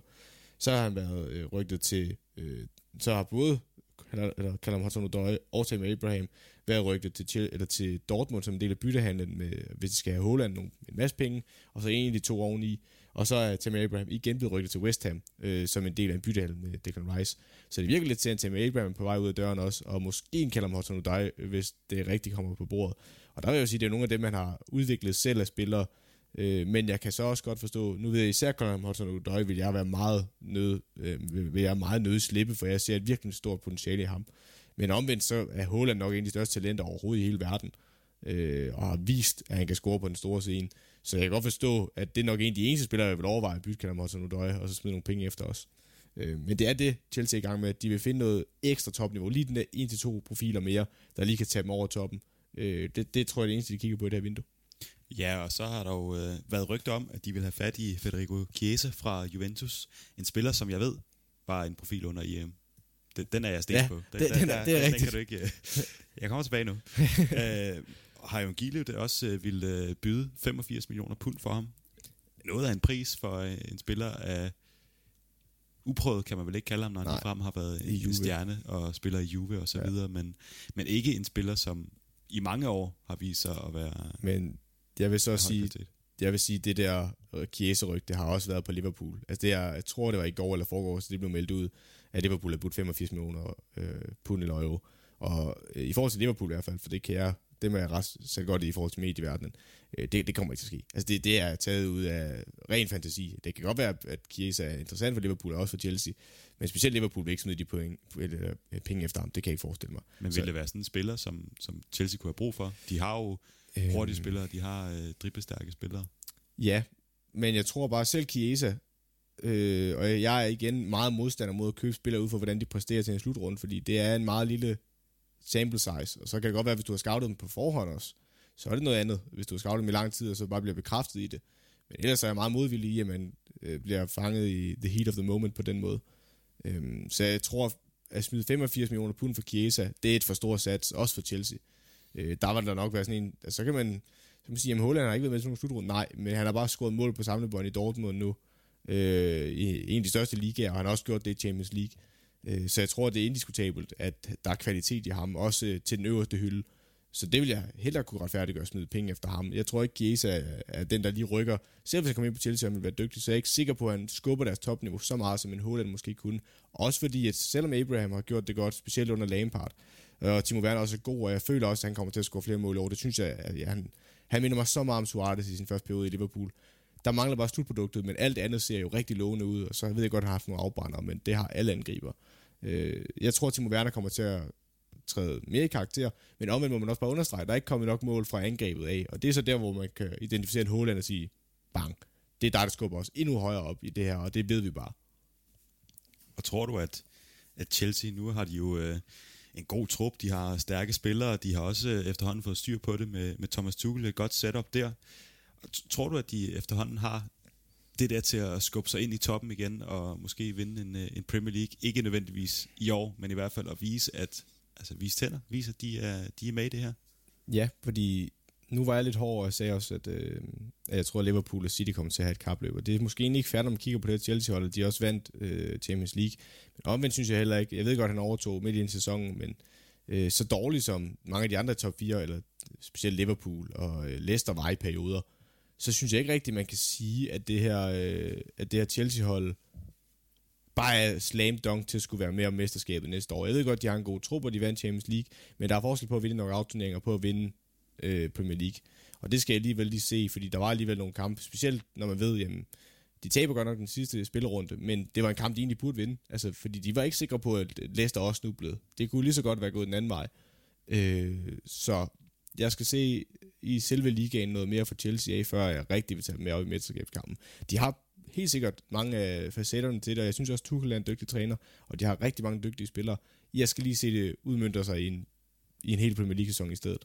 Så hvad vil en godkendt sæson være for, for Chelsea? Jeg, jeg vil sige, jeg, jeg forventer, at de i hvert fald kommer i top 4. Ja, det gør jeg også. Altså, det er ikke, det er også det, jeg prøver at sige med min liste og Tottenham point, det er, at jeg ser fire hold, der nok er for, klar favoritter til at i top 4. Øh, og der er Chelsea i hvert fald iblandt. For mig at se, så skal de begynde at lukke afstanden op til nogle af dem over dem. Øh, specielt United, føler jeg, fordi øh, jeg er godt nok også øh, Liverpool-fan og farvet af det, men jeg føler også, at Liverpool kommer til at stå stærkere, end de gjorde sidste år, fordi de netop får et centerforsvar tilbage, der er, er den øh, kvalitet, som man forventer af en klub som Liverpool. Øh, men de skal begynde at lukke hullet op til dem. Hvad det så er, jamen det synes jeg er svært at sige, fordi hvis det er fordi, de, de sidste to runder snubler lidt, og så kommer 9 point efter i stedet for 3, så synes jeg ikke, det er nødvendigvis retvisende. Øh, de skal i hvert fald komme tættere på, og der skal ikke være nogen tvivl om, de skal i Champions League. Øh, men, men igen, luk afstanden op til, nu har jeg ikke tabellen foran mig, men luk afstanden op til City, så man kommer tættere på. Og det, det, det, det, det vil jeg ikke sætte, det vil jeg ikke nødvendigvis sætte et pointantal på. Men, men, men de skal i hvert fald tættere op, så man kan begynde at sige, at de har været med i en titelkamp. At de, at de så ikke når der. Hvis vi så siger, at de har været tættere om førstepladsen, indtil der er måske spillet 30-31 runder, og det så begynder at, at blive lidt udmagret til sidst, det kan jeg leve med. Men de skal i hvert fald være sådan, at man tænker, okay, rigtig langt ind i sæsonen, der er vi altså med i mesterskabskampen, og også med, hvor det begynder at blive sjovt. Og det der, det der er lidt sjovt ved det der, øh, altså det vi går ind i nu, som er top 4 for, for forrige år, for, for sidste, øh, sidste Sidste sæson, ja.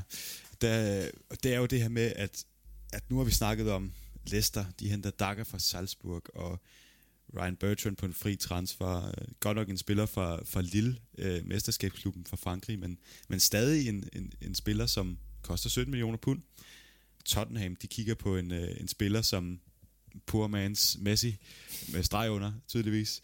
Og, og Arsenal, de køber spillere i Anderlecht og Benfica og satser på ungdommen. Det, der sker her fra, fra Chelsea op, det er at vi snakker stjernespillere. Og er det simpelthen bare, fordi vi skal forvente, at den uh, top 4, der var uh, sidste år, det er også den top 4, der kommer i år? Det er meget tydeligt at sige for os, især når transfervinduet ikke er lukket ved skader, og hvilke spillere, der bliver hentet ind og så videre.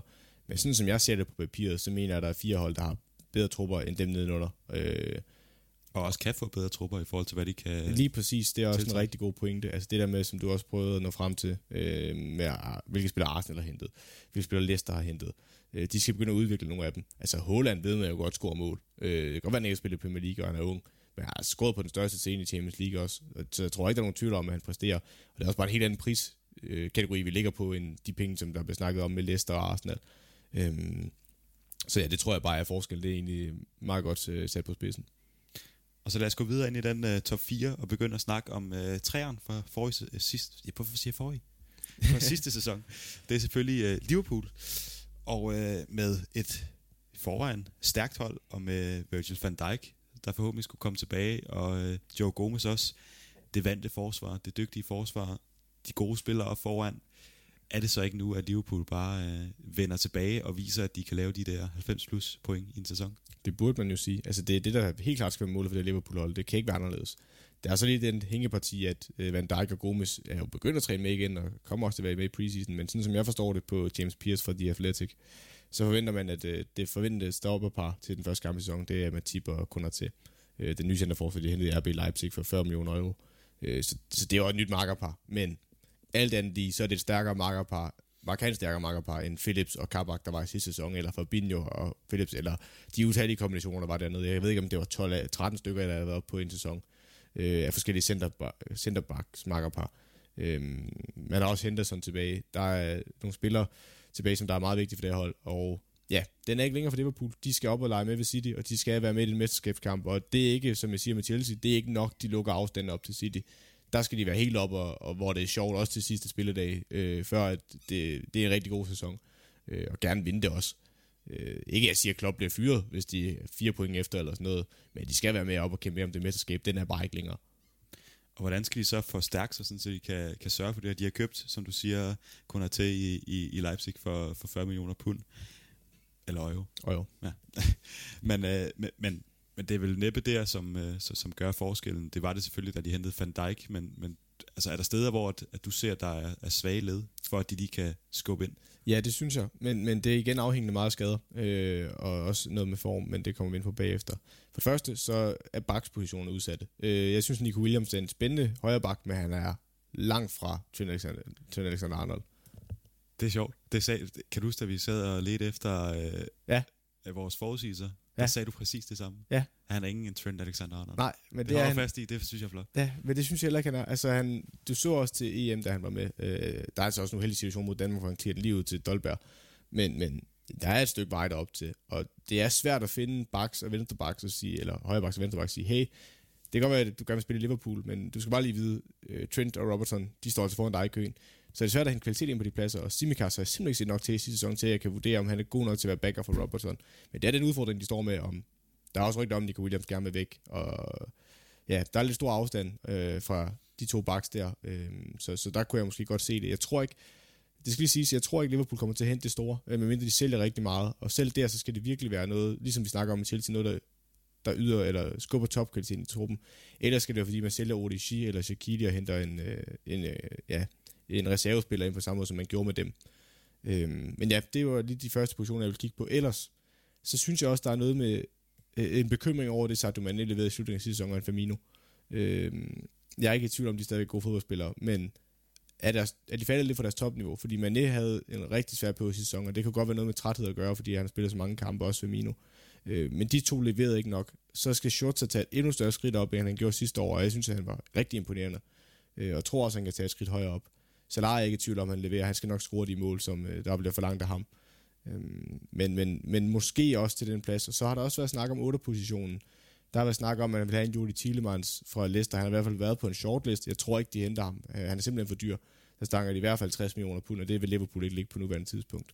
Øhm, også fordi man har mistet en øh, Ryan Aldum, eller blev ikke enig om en ny kontrakt med Ryan Aldum, så han er gået til Paris øh, arrangement. Og så, øh, så, så, så øh, er, er, er der været snak om en 8, men, men jeg føler bare ikke, der er plads. Altså, du har en Fabinho, du har Henderson til midtbanen. Så har du ud over dem Alex Oxlade-Chamberlain, Naby Keita, du har Thiago, du har Milner, øh, du har Curtis Jones. Det er rigtig mange spillere til tre pladser.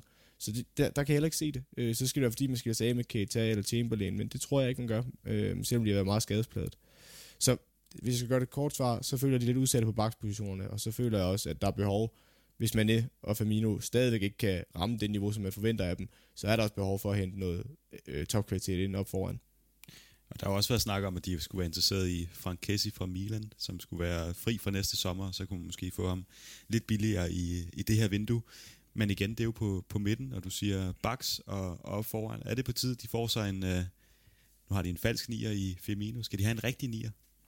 Ikke nødvendigvis. Altså, de kan, jeg tror også, man vil kunne spille med en, en nier, men så, så tager du noget af det væk, der gør Salah men ikke god med, at de kan få lov til at være stort set sådan indvendige angriber, eller indvendige kantspillere, der, der spiller rigtig meget som angriber. Øh, og noget uforudsigeligt hvis du spille ved at have Firmino, øh, der ikke øh, der falder ned mellem linjerne. Men omvendt vil du også kunne få en mand, der er mere farlig i sig selv, og måske mere klinisk i afslutninger, end Firmino er til tider. Øh, så, så du kan godt spille med en nier, men, men, men, men det er ikke fordi, at, det, det er ikke fordi, at jeg føler, at det skal være en anden type end Firmino, men måske bare en, der kan udfordre Firmino lidt på den startplads. Og hvis nu de ikke henter nogen. Det gør de jo nok. De henter nok et eller andet i hvert fald. Det er jeg faktisk ikke sikker på. Jeg er meget i tvivl om, de faktisk henter flere spillere i år. Øh, igen, jeg tror kun, hvis der opstår en eller anden unik mulighed til en rigtig pris. Fordi øh, i modsætning til nogle af de andre klubber, så Liverpool, jo, de har brugt mange penge på Van Dijk, men det kommer altså også i lyset af med Sol Coutinho. Så kører man på Alisson, men der stod man altså også i en unik situation med, at man ikke havde haft en ordentlig målmand i mange år. Øh, så jeg tror ikke, man skal forvente, at Liverpool går op og bruger 70-80 millioner pund, med mindre der er den unik mulighed, der opstår. Det tvivler jeg bare på, der gør.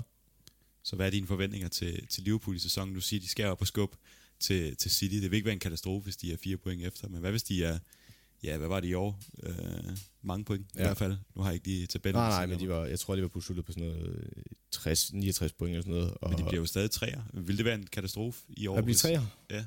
Jeg vil i hvert fald sige, at det er en skuffende sæson. Altså, katastrofe synes jeg er meget sagt. Men, men i forhold til det, man forventer, det er Liverpool, det hold, man i hvert fald tidligere har haft et topniveau, så er det ikke godt nok at blive nummer tre. Man skal op og kæmpe med om mesterskabskampen, og også være tæt på at vinde det, og også være med i andre turneringer. Det tror jeg, det er Liverpool skal være, og det, er også, det kan ikke være anderledes, de skal sigte efter.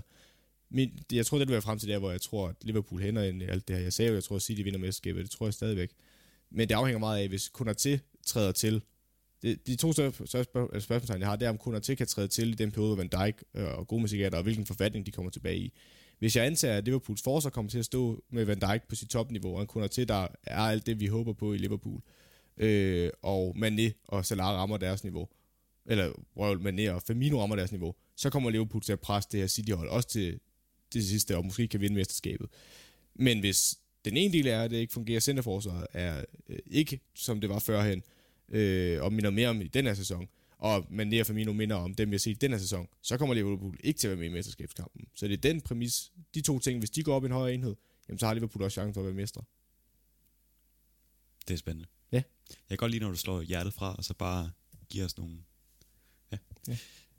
Men i hvert fald så uh, lad os så videre til Manchester United, som, uh, som altid med United, så er der jo det ene rygte efter det andet, og man skulle nærmest tro, at de havde uh, flere billioner, hvad kalder man det, milliarder. Ja. Og, øh, at tage af en øh, udtømmelig kasse, fordi at, øh, ja, de bliver jo sat i forbindelse med alle spillere. Det gør de jo. Og nu har de også hentet Jadon Sancho for 93 millioner pund i 73 millioner ja. pund i, øh, i, i Dortmund, og ny kontrakt til Ole Gunnar Solskjaer, sat i forbindelse med Kammervenga, et øh, stort midtbanetalent, i forbindelse med Rafael Varane, skulle være ordentligt tæt på og kunne, kunne hente ham som, som øh, ja, partner til Maguire. Det. For i omegnen af 43 millioner pund, ja. ja. Og for muligvis at fordoble sin løn. Præcis. Ja. Og, øh, og det virker jo til nok en gang, at det her øh, United-hold, det bliver sindssygt spændende, men, men gør det egentlig det, når vi så starter sæsonen? Ja, det synes jeg faktisk. Jeg synes, de indkøb, de laver nu, er rigtig gode. Øh, Sancho kan jeg godt forstå, fordi det har nogle gange været et spørgsmålstegn med det her United-hold. Der har ikke været tvivl om, at Rashford starter. Der har ikke været tvivl om, at øh, Bruno Fernandes starter. Der har været lidt tvivl om, hvem der skulle være de her kantspillere, der har været for United. Øh, man har haft en Greenwood, der har været spændende. Du har haft en Daniel James. Øh, der er en jeg glemmer lige nu, af kantspiller også. Der er en Martial. Øh, så har Cavani også været inde omkring. Chong. Ja, ja, Chong, det var lige ham, jeg tænkte på. Udladet til Birmingham. Ja, men øh, nej, øh, jeg synes Sancho er det helt rigtige køb. Øh, ung engelsk spiller og har også præsteret for Dortmund. Jeg synes også, han var god til EM, når han endelig fik chancen, som jeg synes, han burde have fået flere af. Øh, så Sancho er et rigtig godt køb. Så kan jeg også rigtig godt lide købet Tom Heaton. Det er lidt det, Arsenal prøver at finde en rigtig god keeper til at være øh, nummer to, eller måske presse keeperen. Tom Heaton er klart nummer to bag øh, øh, Henderson, men, men han er en rigtig god, stabil Premier League keeper, også egen avl. Det bliver altså ikke meget bedre, og så få ham på en fri transfer, det er rigtig godt set i United. Øh, og så ja, Sancho var et godt køb. Så hvad der andet? Jeg synes også, det har jeg sagt flere gange, der mangler en marker ved siden af Maguire. Lindeløf synes jeg har gjort det bedre end forventet, men er ikke på samme niveau. Øh, og de mangler en, der er på samme niveau, men samtidig også har fart. Lindeløf har fart, men jeg synes, han ikke er på samme niveau som Maguire. Det er selvfølgelig, at Rafael Varane er. Øh, så, så det vil et rigtig godt køb, også til 43 millioner pund. Det er altså ikke øh, en vanvittig pris for en mand, der har spillet så mange år for det franske landshold og for Real Madrid. Øh, så det vil jeg også synes var et godt køb. Så det eneste, jeg måske, hvis jeg skulle være lidt kredsen, det var omkring central midtbane. Især fordi der går rygter om, at Pogba måske skal til Paris, øh, eller til PSG. Øhm, og det er for en pris, de vil rigtig gerne betale i omegn 50 millioner pund for ham, og det er måske heller ikke helt uretfærdigt, når han er over tilbage i sin aftale, og han virker ikke til at vil forlænge med United. Men hvis vi kigger på den midtbane ud over Pogba, så er det ikke fordi, jeg har en stor... McTominay synes jeg også har været udviklet sig rigtig, rigtig positivt. Men jeg er stadigvæk i tvivl om, han har niveauet niveau til at skulle være helt op, hvis vi snakker engelske mestre og kæmpe om Champions League-titlen. Øh, og så har man Fred ved siden af, jeg heller ikke føler er den rigtige mand, og du har hentet en Van den Beek ind, som heller ikke har fået chancen overhovedet. Så der føler jeg, at der er plads til forbedring. At de skal have en bedre styrmand ind på den midtbane. Øh, og måske endda to, hvis du virkelig skulle være i kredsen. Men i hvert fald en, synes jeg. Og det er måske det eneste, de kunne pege på ved det her United-hold, at de skulle ud og investere i. Udover, hvis de henter Rafael Varane, Heaton øh, og Sancho. Fordi ellers synes jeg, det har været... Hvis de henter en central midtbane også, der kan udfylde det rum der, så synes jeg, det er et rigtig godt vindue. Og nu siger du det her med, at de henter Heaton som øh, anden keeper og som et, øh, et andet valg til din Henderson. David De Gea, hvad skal han bare skille sig af med i det her vindue?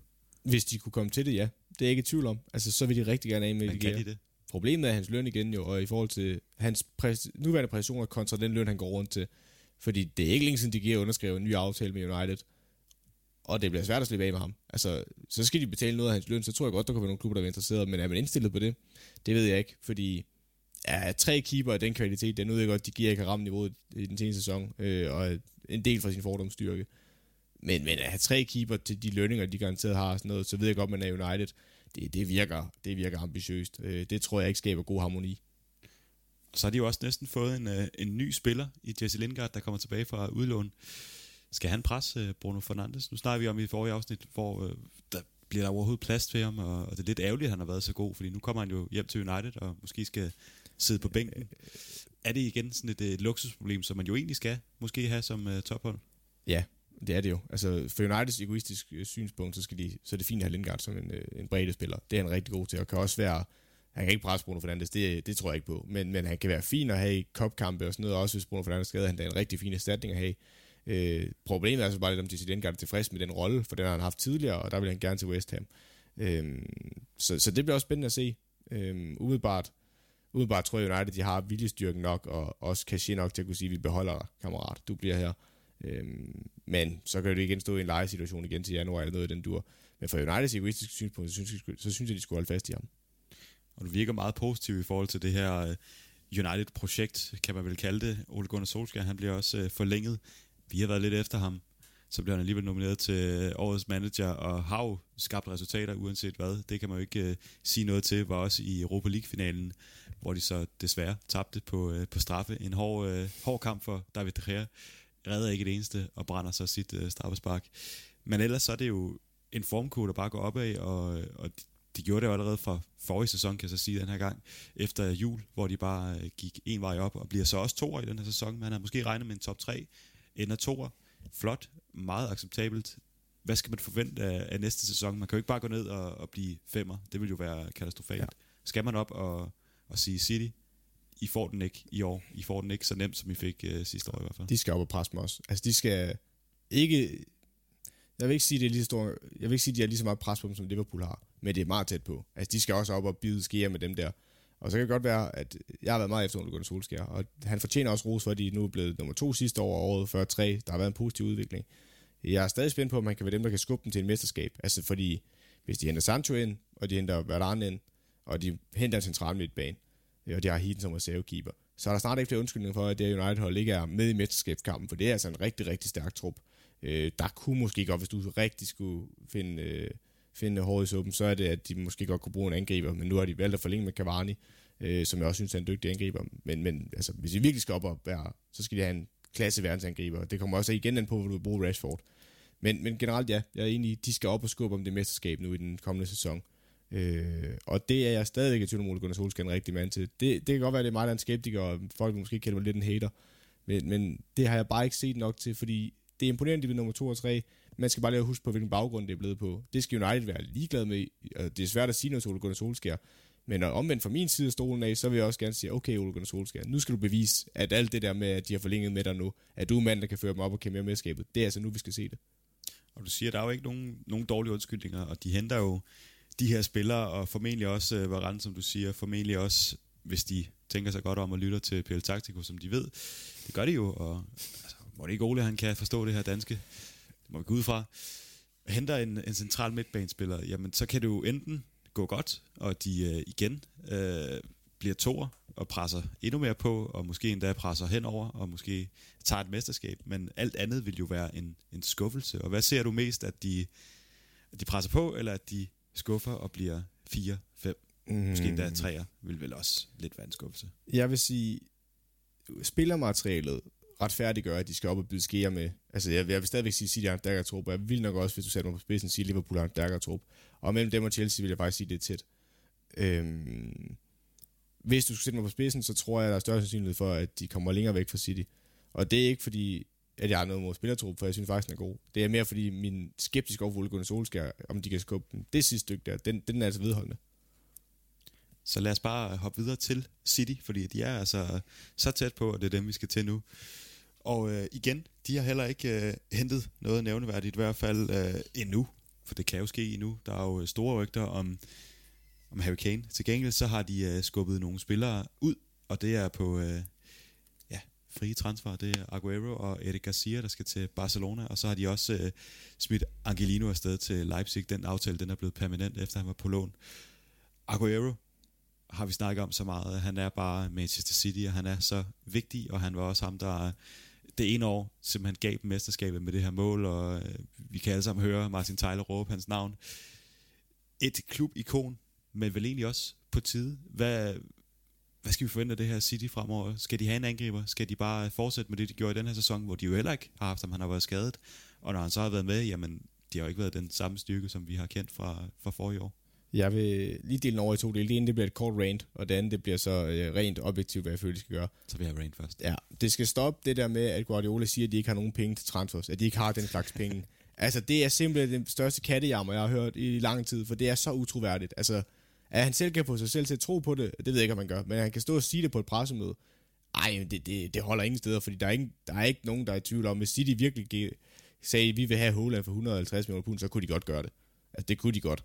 Jeg tror ikke, de gør det. De er også blevet mere ansvarlige økonomisk, eller ikke ansvarlige, men de bruger i hvert fald færre penge, end de har gjort tidligere. Men hvis de virkelig åbnede op for sluserne og sagde, at vi skal have Holland, så kunne de godt gøre det. Øh, eller for den sags skyld, øh, Harry Kane, så tror jeg også godt, de kunne smide de penge. Det er så et spørgsmål, et andet spørgsmål, om de vil. Men det kan de godt, så det skal stoppes, det der jammer. Nå, hvis jeg skulle kigge på det her City-hold, så jo, hvis du kigger på det, så vil jeg nok investere i en angriber mere. Øh, de har Gabriel Jesus, og de har også spillet uden, øh, uden en decideret angriber, langt de spiller falsk nier, som vi også var inde på, hvor det har både har været det har været Gündogan, det har været Kevin De Bruyne, det har været øh, Ferran Torres, det har været Sterling. Øh, men det har egentlig fungeret rigtig godt, så det er jo ikke fordi, det nødvendigvis skal have det, men i nogle kampe, der synes jeg godt, de kunne bruge det. Øh, og så er det, hvor vi kigger på den øverste hylde med et hold som Manchester City, det er også Holland, det er Kane, det er en Mbappé, der er et år tilbage i sin aftale i Paris. Øh, det er ikke sikkert, at han skal nogen steder, men som City, hvis man virkelig lidt efter en angriber, var det i hvert fald også et, sted, man i hvert fald kunne kigge hen. Øh, det er deroppe, vi snakker. Så, så det er nok det, jeg vil pege på ved det her City-hold. Øh, og igen, så er der jo også den der venstreback, som der er det evige problem i City. Øh, Benjamin Mendy har ikke rigtig slået til. Jeg har været meget skadet. Du har en Sinchenko, der også har gjort det fint, men han er en rigtig venstreback. Det er også svært at sige. Så har man spillet tidligere i andre sæsoner med Fabian Delft ud, der ikke er der mere noget tid siden. Øh, man har prøvet nogle forskellige spillere derude. Det kunne også være, at man skulle finde en permanent løsning. Nu kigger jeg lige på tiden. Det, det måtte jeg lige gøre, og der, ja. der blev chokeret. Vi, vi snakker derude. Men det skal vi fortsætte med, fordi at det, er, det er vigtigt det her. Men som du siger, jamen, det her kattejammer med, vi har ikke nogen penge. Så hører man i dag, at, øh, at de skulle være blevet enige i forhold, øh, i forhold til Grealish, om de der personal terms, de altid lige øh, får sparket af, ja. inden at der rent faktisk kan ske noget. Som jeg ved, du ikke er helt tilfreds med at snakke med spilleren før klubben, men sådan er det. Ifølge Football Insider, så, så skulle de vist være blevet enige, og at, øh, nu er det lige fra, fra hovedet, for jeg har bare ikke skrevet det ned, men jeg tror, det er 90 millioner pund, som, øh, ja. som skulle være prisen for Grealish. Så har man penge. Øh, det er den ene, men, men det andet, øh, Grealish, så kan du ikke også få Harry Kane, tænker jeg. Det tror jeg, det ene udelukker ikke det andet. Ikke nødvendigvis. Det kommer an på hvad de har af salg og sådan noget. Øhm, ja, de har så solgt Angelino, de har solgt Jack Harrison, de har solgt Lucas Imcha, eller hvad han hedder. Jeg kan ikke udtale hans navn. Eller efternavn i hvert fald. Øh, det er også en chat penge. Hvad er det? Det er cirka i omegn 38 millioner pund, eller sådan noget, de har solgt for. Så det er også en chat. Øhm, og jeg tror, at City's lommer er dyb nok. Altså jeg tror, hvis de ville, det er ikke sikkert, jeg er ikke sikker på, at de gør det, øh, at de er villige til det, men hvis de virkelig har sat sig så kunne de godt hente begge to. Det er jo en udelukker ikke det andet. Men, men ja, jeg tror, at Jack Grealish vil også passe godt ind. Øh, han har været, vil passe lidt ind i den rolle, som David Silva tidligere har haft, Bernardo Silva har nu. Øh, Gündogan, det der 8-type, måske kantspiller-type, kan noget ekstraordinært, det kreative til at bryde et hold op, der står lavt. Øh, der vil han passe rigtig godt ind. Så jeg kan godt forstå, at de henter ham. Er det den, er det den plads, jeg tænker, de allermest har brug for? Nej, ikke nødvendigvis. Men jeg kan godt se mening i at købe ham. Og det er netop min, uh, min næste pointe, fordi at, at hente Harry Kane, det er jo en, det er jo no-brainer. Du har lige mistet din, uh, din angriber, og kunne godt bruge en, en mere. Selvfølgelig har det også spillet uden, og det har fungeret. Har haft Kevin De Bruyne op, der så har lagt, uh, jeg begyndte at sige lagt, har, har ligget som en, en, en falsk nier og, og gå længere ned i banen. Men Jack Grealish, fordi hvis du henter Kane, jamen, så har du et godt samarbejde med, med, med Sterling ude på den ene kant, og du har dygtige spillere, som du også nævner over på den anden, Mares og Bernardo Silva, der også kommer ind en gang imellem. Du har jo de her, de her typer. Er det et oplagt valg for, for City at hente eh, Grealish ind, og hvad, hvad kan han give det hold? Ja, man kan give noget helt andet end Sterling. Altså, også fordi Sterling har haft en fin slutrunde jo. Altså, især i starten, der var han nok en af deres bedste spillere i gruppespillet. I hvert fald offensivspiller. Øhm, men han har også haft en rigtig svær periode i City den hele sæson, det skal vi heller ikke glemme. Og inden i EM, der var der rygter om, at han skulle til Arsenal eller sådan noget. Det ved jeg ikke, hvor meget der var i. Men der var i hvert fald rygter om, også i forhold til at, i en ny kontrakt og sådan noget med Støvling, hvor han står henne. Øhm, og der må jeg sige, at Grealish er lidt af den type. Han er ikke den samme topfart, men det er måske heller ikke nødvendigt, når du står over for et hold, der står så lavt i banen. Grealish kan sagtens sætte en mand uden at være vanvittigt hurtig, og han er sindssygt god til at slå de afleveringer, og han har været så vigtig for Aston Villa, og næsten været helt deres offensiv i perioder, hvor nu er det så begyndt med Ollie Watkins og nogle andre spillere, der har fart, der løber omkring ham, der også får til at se bedre ud. Men, men han, han passer rigtig godt ind, og jeg tror også, han faktisk vil kunne spille den falske nier, fordi han godt kan spille med ryggen til mål. Han er så dygtig teknisk, øh, og hvis han har løbet omkring, så skal han nok finde den fri mand. Så på den måde synes jeg, han passer godt ind, og især når de står over for holdet med det her blokforsvar, der står tit med ja, næsten alle spiller på egen tredjedel af banen, jamen, så er en spiller som Jack Grealish, det er den, der kan det ekstraordinære, have det der blik for et løb, der kommer ind i feltet. På den måde minder han lidt om Kevin De Bruyne, i hvert fald hans spilintelligens. Øh, og så synes jeg bare, at han er en, er en fantastisk dribler også, så, og en dygtig afslutter også, han har et godt spark. Så på den måde passer han bare rigtig godt ind i det City kommer til at bruge, eller har brug for i deres værktøjskasse til at åbne defensive hold op med. Og det kunne godt tyde på, at, at City de, uh, kommer til at hente Grealish, i hvert fald hvis man skal tro på det, som, uh, som kommer ud i dag. Men hvis vi lige kigger, ser bort fra det, og, og bare kigger på, hvad, hvad City har, skal de så hente nogle spillere for ligesom at, at, at gøre det, som du forventer, altså at de vinder Premier League? Ikke nødvendigvis. Men jeg har det også sådan, øh, jeg er ret sikker på, at selvom du har en trup, der vinder et mesterskab, så er det en rigtig god idé at få noget nyt blod ind, og nogen, der kan presse nogle af de nuværende spillere, så der ikke kommer den her øh, complacency, at man, sådan, øh, at man hviler lidt på laverbærene.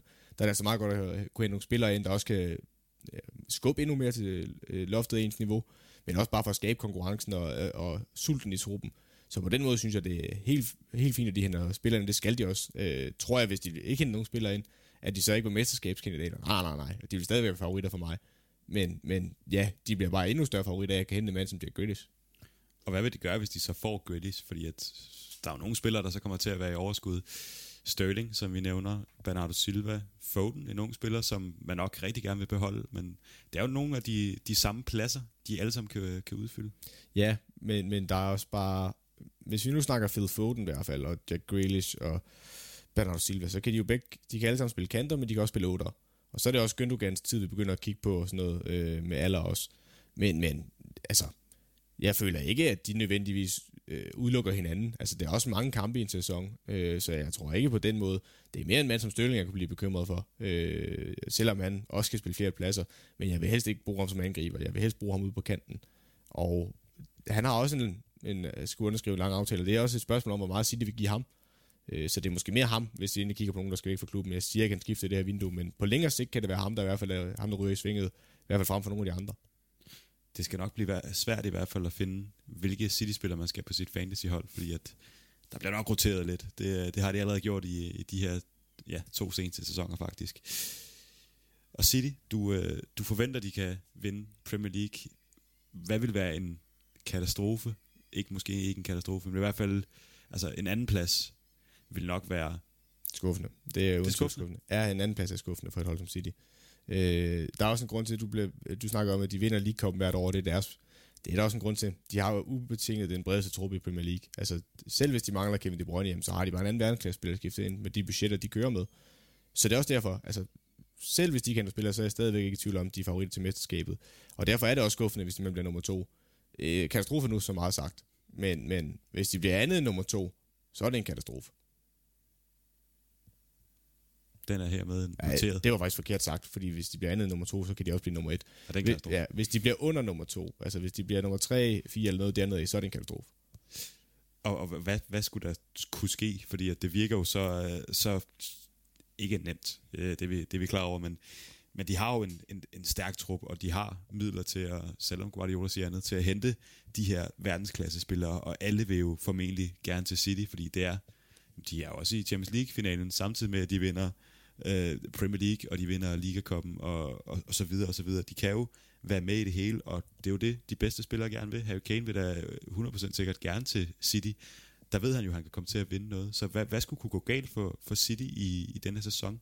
Der skal meget til. Altså, der skal virkelig meget til, især fordi de har så bred en trup, så dygtig en trup. Øh, det ene, det er sult. Altså, hvis sulten ikke er der på samme måde mere, øh, det kan ske, og, og hvis det opstår, jamen, så kan City godt få problemer, for vi så det også i den sæson, hvor Liverpool blev mestre. Der mistede de lige pludselig pusten. Øh, de blev så også ramt af nogle skader til for eksempel Emil Laporte. Øh, men hvis jeg, skulle pege, hvis jeg lige skulle pege på én ting med det her City-hold, som der vil blive et, et problem for dem, det vil være en skade til Ruben Dias. Øh, de vil stadig være et af de bedste hold i Premier League. Det er ikke sådan, de fra den ene dag til den anden bare er et, øh, ikke et top 4 hold eller et øh, mesterskabsfavoritter. Men hvis de mister Ruben Dias for eksempel i et halvt år eller noget i den dur, så vil det også komme til at gå ud over deres forsvar, så vil de være mere sårbare i flere kampe. Så lad os se, om, øh, om de forventninger, de kan holde stik.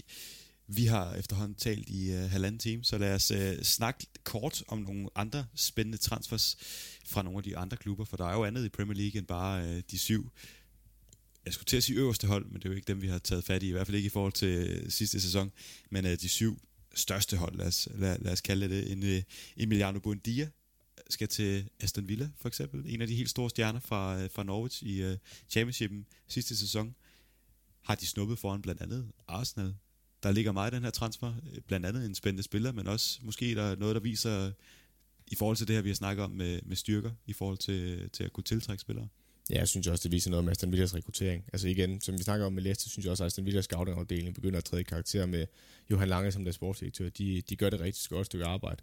Og ellers, hvis jeg lige kort skulle nævne nogle andre transfers, som jeg synes, der er interessant der, øh, uden for de store hold, eller uden for top 6, og, og ja, eller top 7, må vi så hellere sige med Leicester nu. Så er det Junior Firpo, der ryger til Leeds fra Barcelona. En venstreback, synes jeg er rigtig godt køb Leeds. Øh, ser stor potentiale i ham. Så er der Damari Gray fra, eller til Everton fra Leverkusen. Øh, igen, ja, det virker ikke til, at Everton har, brugt, Everton har brugt mange penge på ham, og han virker som en spændende spiller, da han var i Leicester, så... Ja, det var sådan noget 1,3 ja, lige præcis. Det er jo ja, en slik. Det er ingenting, så en lille risiko Everton løber med en mand, der tidligere har stor potentiale, måske er gået lidt i stå. Øh, måske kan han få en revival. Og så den sidste, jeg lige vil tage frem, det var Francisco Trinsao fra øh, Barcelona til Wolverhampton på en lejeaftale, hvor der er en, øh, en købsoption på 25 millioner pund. Øh, jeg synes også, at han har set spændende ud, når jeg har set ham i nogle af de Champions League-kampene for Barcelona, og men der har været nogle, mod nogle mindre modstandere, de kampe, jeg har set ham. Øh, men han kunne også godt blive et rigtig spændende køb, hvis de vælger indløse klausulen Wolverhampton. Ja, og Wolverhampton, de har jo sendt uh, Rui Patricio til Roma. Ja, den er jeg ikke fan af. Jo, af Romas, men ikke af Wolverhamptons. Det, øh, ja, det, det bliver spændende, for jeg synes godt nok, at han var en af de, en af de bedre keeper i Premier League. Så, så at erstatte ham en til en, den bliver, den bliver hård. Den bliver rigtig hård. Et andet spændende, det er jo, det er jo blot et rygte, men Joachim Andersen, han er tæt på at skaffe sig en aftale i Crystal Palace for 20 millioner pund. De vil også gerne have Ozan Kabak fra, fra Schalke, tidligere Liverpool-udlejningsmand. Det ja. ved jeg ikke, om man kan kalde det. Men uh, i hvert fald vælter Joachim. Ja. Lad os uh, hoppe videre til det sidste, vi skal, fordi at uh, tiden den løber fra os, og det er at snakke om de uh, tre oprykkere. Og helt kort, jamen det er Norwich, Watford og Brentford. Det er tre spændende hold. To af dem kender vi rigtig godt, og, øh, og det tredje hold, det er, det er lidt et nyt bekendtskab, men i Danmark, der er vi jo, øh, der er vi jo efterhånden på fornavn med alle spillerne. Der er jo mange danskere, men øh, måske lidt færre, fordi Emiliano Marcondes, han er taget til Bournemouth. Henrik Dalsgaard, han er taget til FC Midtjylland, og så øh, bliver nogle af de andre i hvert fald lidt endnu. Så har de hentet en øh, FCM-spiller, Frank Onieka, og så har de hentet en øh, norsk 23-årig forsvarsspiller i Celtic. De er ude og, og sælge og købe det, som man måske forventer af en, øh, af en oprykker. Ja, jeg synes også, det er nogle spændende spil, der har købt. Frank Onyeka ved jeg ikke, om han har niveau til Premier League. Det skal tiden vise. Øh, men jeg synes, Christopher Ejer fra øh, Celtic, han er spændende. Og en mand, der både kan spille centerforsvar og som defensiv midt også. Øh, har ikke rigtig øh, jeg har ikke fået det gennembrud i samme grad, jeg måske forventet det i Celtic. Øh, og der er også flere store klubber, der kiggede på ham, dengang han var yngre. Men jeg tror godt, han kan være mand, fordi jeg tror også, han er bedre på bolden, end folk giver ham kredit for. Så med den måde, Brentford spiller på, så kan jeg se det potentiale i ham, og det virker spændende, det de har gang i øh, generelt. Men, men med de transfers her, kan jeg godt se, at der er en rød tråd i det også. Og så er det jo tit sådan, når man går fra, fra championshipen til Premier League, så skal man lige vende sig til det her nye niveau. Og når man har en spiller, der, der er rigtig dygtig i, i, i championship, og så kommer op i Premier League, så kan det godt være, at man tænker, var det bare det. Vi så det med, eller ikke bare det, men vi så det med Pukki, der var, der var helt fantastisk i, i championshipen og lavede øh, masser af mål, og så kommer han op i Premier League, startede godt ud, lavede øh, også en del mål, men havde ikke det samme niveau. Og øh, de har altså en, en ung spiller, 25 år, der hedder Ivan Tony, der har scoret 31 mål. Er det en spiller, som et, de kan beholde, og to, vi skal forvente os øh, også brænder øh, Premier League af? Jeg tror, der skal en rigtig stor pris til nu. Jeg tror, forskellen var, jeg tror, du kan sammenligne situationen lidt med Ollie Watkins. Øh, forskellen er bare nu, nu er de kommet i Premier League Brentford, så nu har de reelle ressourcer til at kunne sige, jamen, vi vil rigtig gerne se, om vi ikke godt kan overleve op, så Tony, du må lige øh, et, i hvert fald et år mere blive i ligaen, eller blive hos os. Øhm, så jeg tror, han, han kan også tage et stort skridt op, og kan også blive en rigtig spændende mand for mange større klubber. Jeg ved også, der har været Premier League-klubber, der har kigget på ham, og også overvejet at byde på ham. Øhm, så ja, jeg tror, han, jeg tror, han bliver Brentford. Jeg tror, de kan holde ham. Med mindre, selvfølgelig, Brentford er jo heller ikke naiv. Altså, der kommer et bud på 60 millioner pund, så skal de nok også sælge ham. Men, men det er et virkelig stort beløb, vi skal op i. Og Watford, de blev nummer to i uh, championshipen. De er tilbage. De, uh, de rykker ud. Det er jo en af dem, der, der rykker ud, og så rykker op igen, ligesom uh, Norwich, der blev etter. Watford, sidst vi, uh, vi havde dem i, i Premier League, der var jeg særlig glad for, at de uh, slog Liverpool. De, øh, de gjorde, at øh, den der ubesejrede steam der, den lige kunne øh, holde lidt op. Det er jo stadig et, øh, et spændende hold, og, øh, og de øh, ja, bliver nummer to, også øh, rimelig øh, komfortabelt tager de en dansker, der hedder Philip Sinkernagel. I det hele taget ret spændende her har hentet Joshua King på en fri transfer, og øh, en fyr, der hedder Dennis fra Klub Brygge. Ham øh, noterer jeg mig. Jeg kender ham fra FIFA, han er hurtig. det er alt, hvad jeg ligesom øh, kan fortælle, men øh, igen, de henter spillere, også en, der har Premier League-erfaring i Joshua King. Og Danny Rose. Og Danny Rose også, ja, ja. Til, til vensterbakken. Det er de særlig glade for i Tottenham, kunne jeg forestille mig. Igen, de gør jo det her, det er rigtigt. De henter nogen, også med Premier League-erfaring, ind til at skulle forstærke det her hold. Watford, skal de vise sig at være... Øh, sidst der bed de, bed de sig jo lidt fast, inden de røg ud igen. Ja, altså de har også sendt en mand, eller en spiller, der hedder Imran Lusa fra øh, Nang, og jeg, jeg kender ham overhovedet ikke. Altså det skal jeg ikke kende. Og sådan har jeg det med mange af de her Watford transfers, så jeg har svært ved at bedømme, hvor det her Watford hold ligger. Jeg skal dømme på dem historisk, i så har de jo været hold, der bidt sig fast en del over i Premier League. Og de har vist, at de er gode til at spillere, men de havde også den sæson, hvor de rykkede ned, hvor det hele kollapsede for dem, og det, det var ikke en køn sæson for dem. Øh, så på den måde, så, så der spillerrekruttering har jo vist historisk set, at de godt kan høre til i Premier League. Men der er stadig et stort skridt derop. Øh, og jeg sagde også inden, øh, da du satte mig på spidsen, om de tre også rykkede ned. Jeg er ikke sikker på, at jeg ser, om de skubber ud, så skal det være Burnley eller Brighton eller nogen, der fuldstændig kollapser. Men, men det er det, man kan se dem byde skære med, for ellers synes jeg, der er rigtig mange gode hold i Premier League. Og der er jo nok en træner i Watford, der skal sidde og være, være lidt bange. De har jo et, et lille ry. Ja. Glæder du dig til at se Watford i Premier League? Øhm, jeg har lidt stramt med det her Watford-hold, eller projekt, fordi jeg kan godt se, at de har nogle spændende spillere ind, og også nogle fra Sydamerika, nogle italienske spillere generelt. Nogle spillere fra nogle steder, der måske ikke vil få chance i Premier League, så på den måde synes jeg, de er spændende. Men sådan i forhold til den måde, de kører projektet på, med at de har tre klubber, der samarbejder på kryds og tværs, og der ryger nogle spillere lidt ind imellem, eller øh, det var tre før, nu er det i hvert fald Udinese, de har samarbejdet med sammen, eller i hvert fald. Så, så jeg er ikke så vild med den der, og så er jeg heller ikke så vild med, at de, giver, at de fyrer træner hele tiden, og jeg er jo faktisk ret tilfreds med, at de rykkede ud sidst, fordi de har fyret så mange trænere og ikke givet dem chancen. Specielt synes jeg, at den første fyring af Ravi Garcia dengang var forfærdelig. Øh, så hvis, hvis de giver trænerne mere tid, så skal jeg nok også være villig til at give Watford en chance mere. Men hvis de er lige så trigger-happy med at fyre træner, så får de ikke min sympati.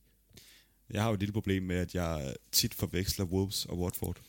så jeg, ja, det er sådan lidt... Det skal nok gå, vi finder ud af det.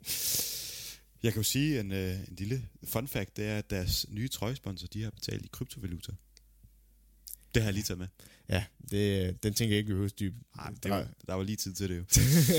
Norwich, den sidste etter, og de øh, var øh, suveræne i, øh, i championshipen.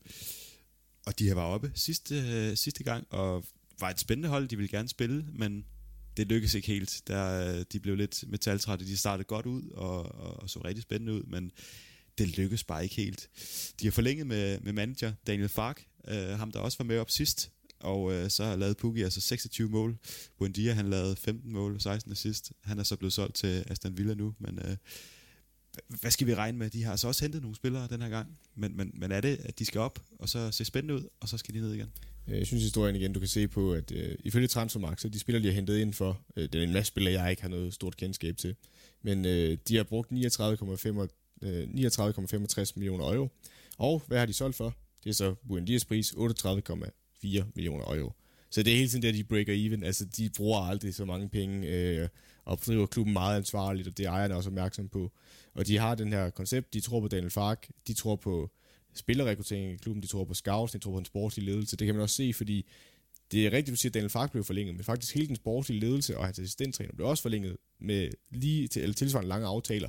Så der er hele tiden den røde tråd. Og Norwich, de er lidt den her underdog, der slås med mindre midler end de andre, og så håber på, at deres proces er det, der kan bære dem op. Og det er også det, der har gjort, at de rykket op to gange. Er det nok til, at de kan blive Premier League? Det tror jeg ikke. Altså, ikke nødvendigvis, for de kæmper bare så meget mod oddsene, og også med den måde, de spiller på, at de er så offensivt orienteret. Øh, så, så, så de kæmper mod oddsene, og det, jeg tror bare heller ikke, de vinder den i år.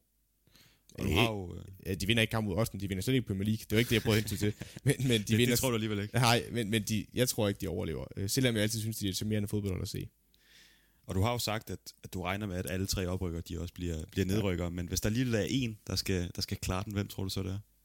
Det er i hvert fald ikke Norwich. Øh, det, det kan så vise sig, hvis de så overlever, at det er et rigtig dårligt citat. Jeg Jeg tror, men, det, men det gode er, at det er jo ikke allerede, Nej. når det her udkommer, at du kan Nej, tage nej. fejl. Det er jo alle de andre ting. jeg vil så sige, Brentford, øh, Thomas Frank, øh, jeg synes, det er så veltrænet et hold. Øh, har de kvaliteten til at gøre det samme som Leeds? Det tror jeg ikke helt, de har. Hvis jeg skulle pege på en, så ville det nok blive Watford. Øh, jeg håber mest, det vil være Brentford, for jeg synes, det er dem, der er sjovest at se. Men, men hvis jeg skulle pege på nogen, så fordi Watford, fordi de simpelthen bare er mere pragmatiske. Jeg tror på Brentford. Men fedt. jeg, er også, jeg går også meget med hjertet altid. Ja. Jeg tror også, at Arsenal kan vinde i år.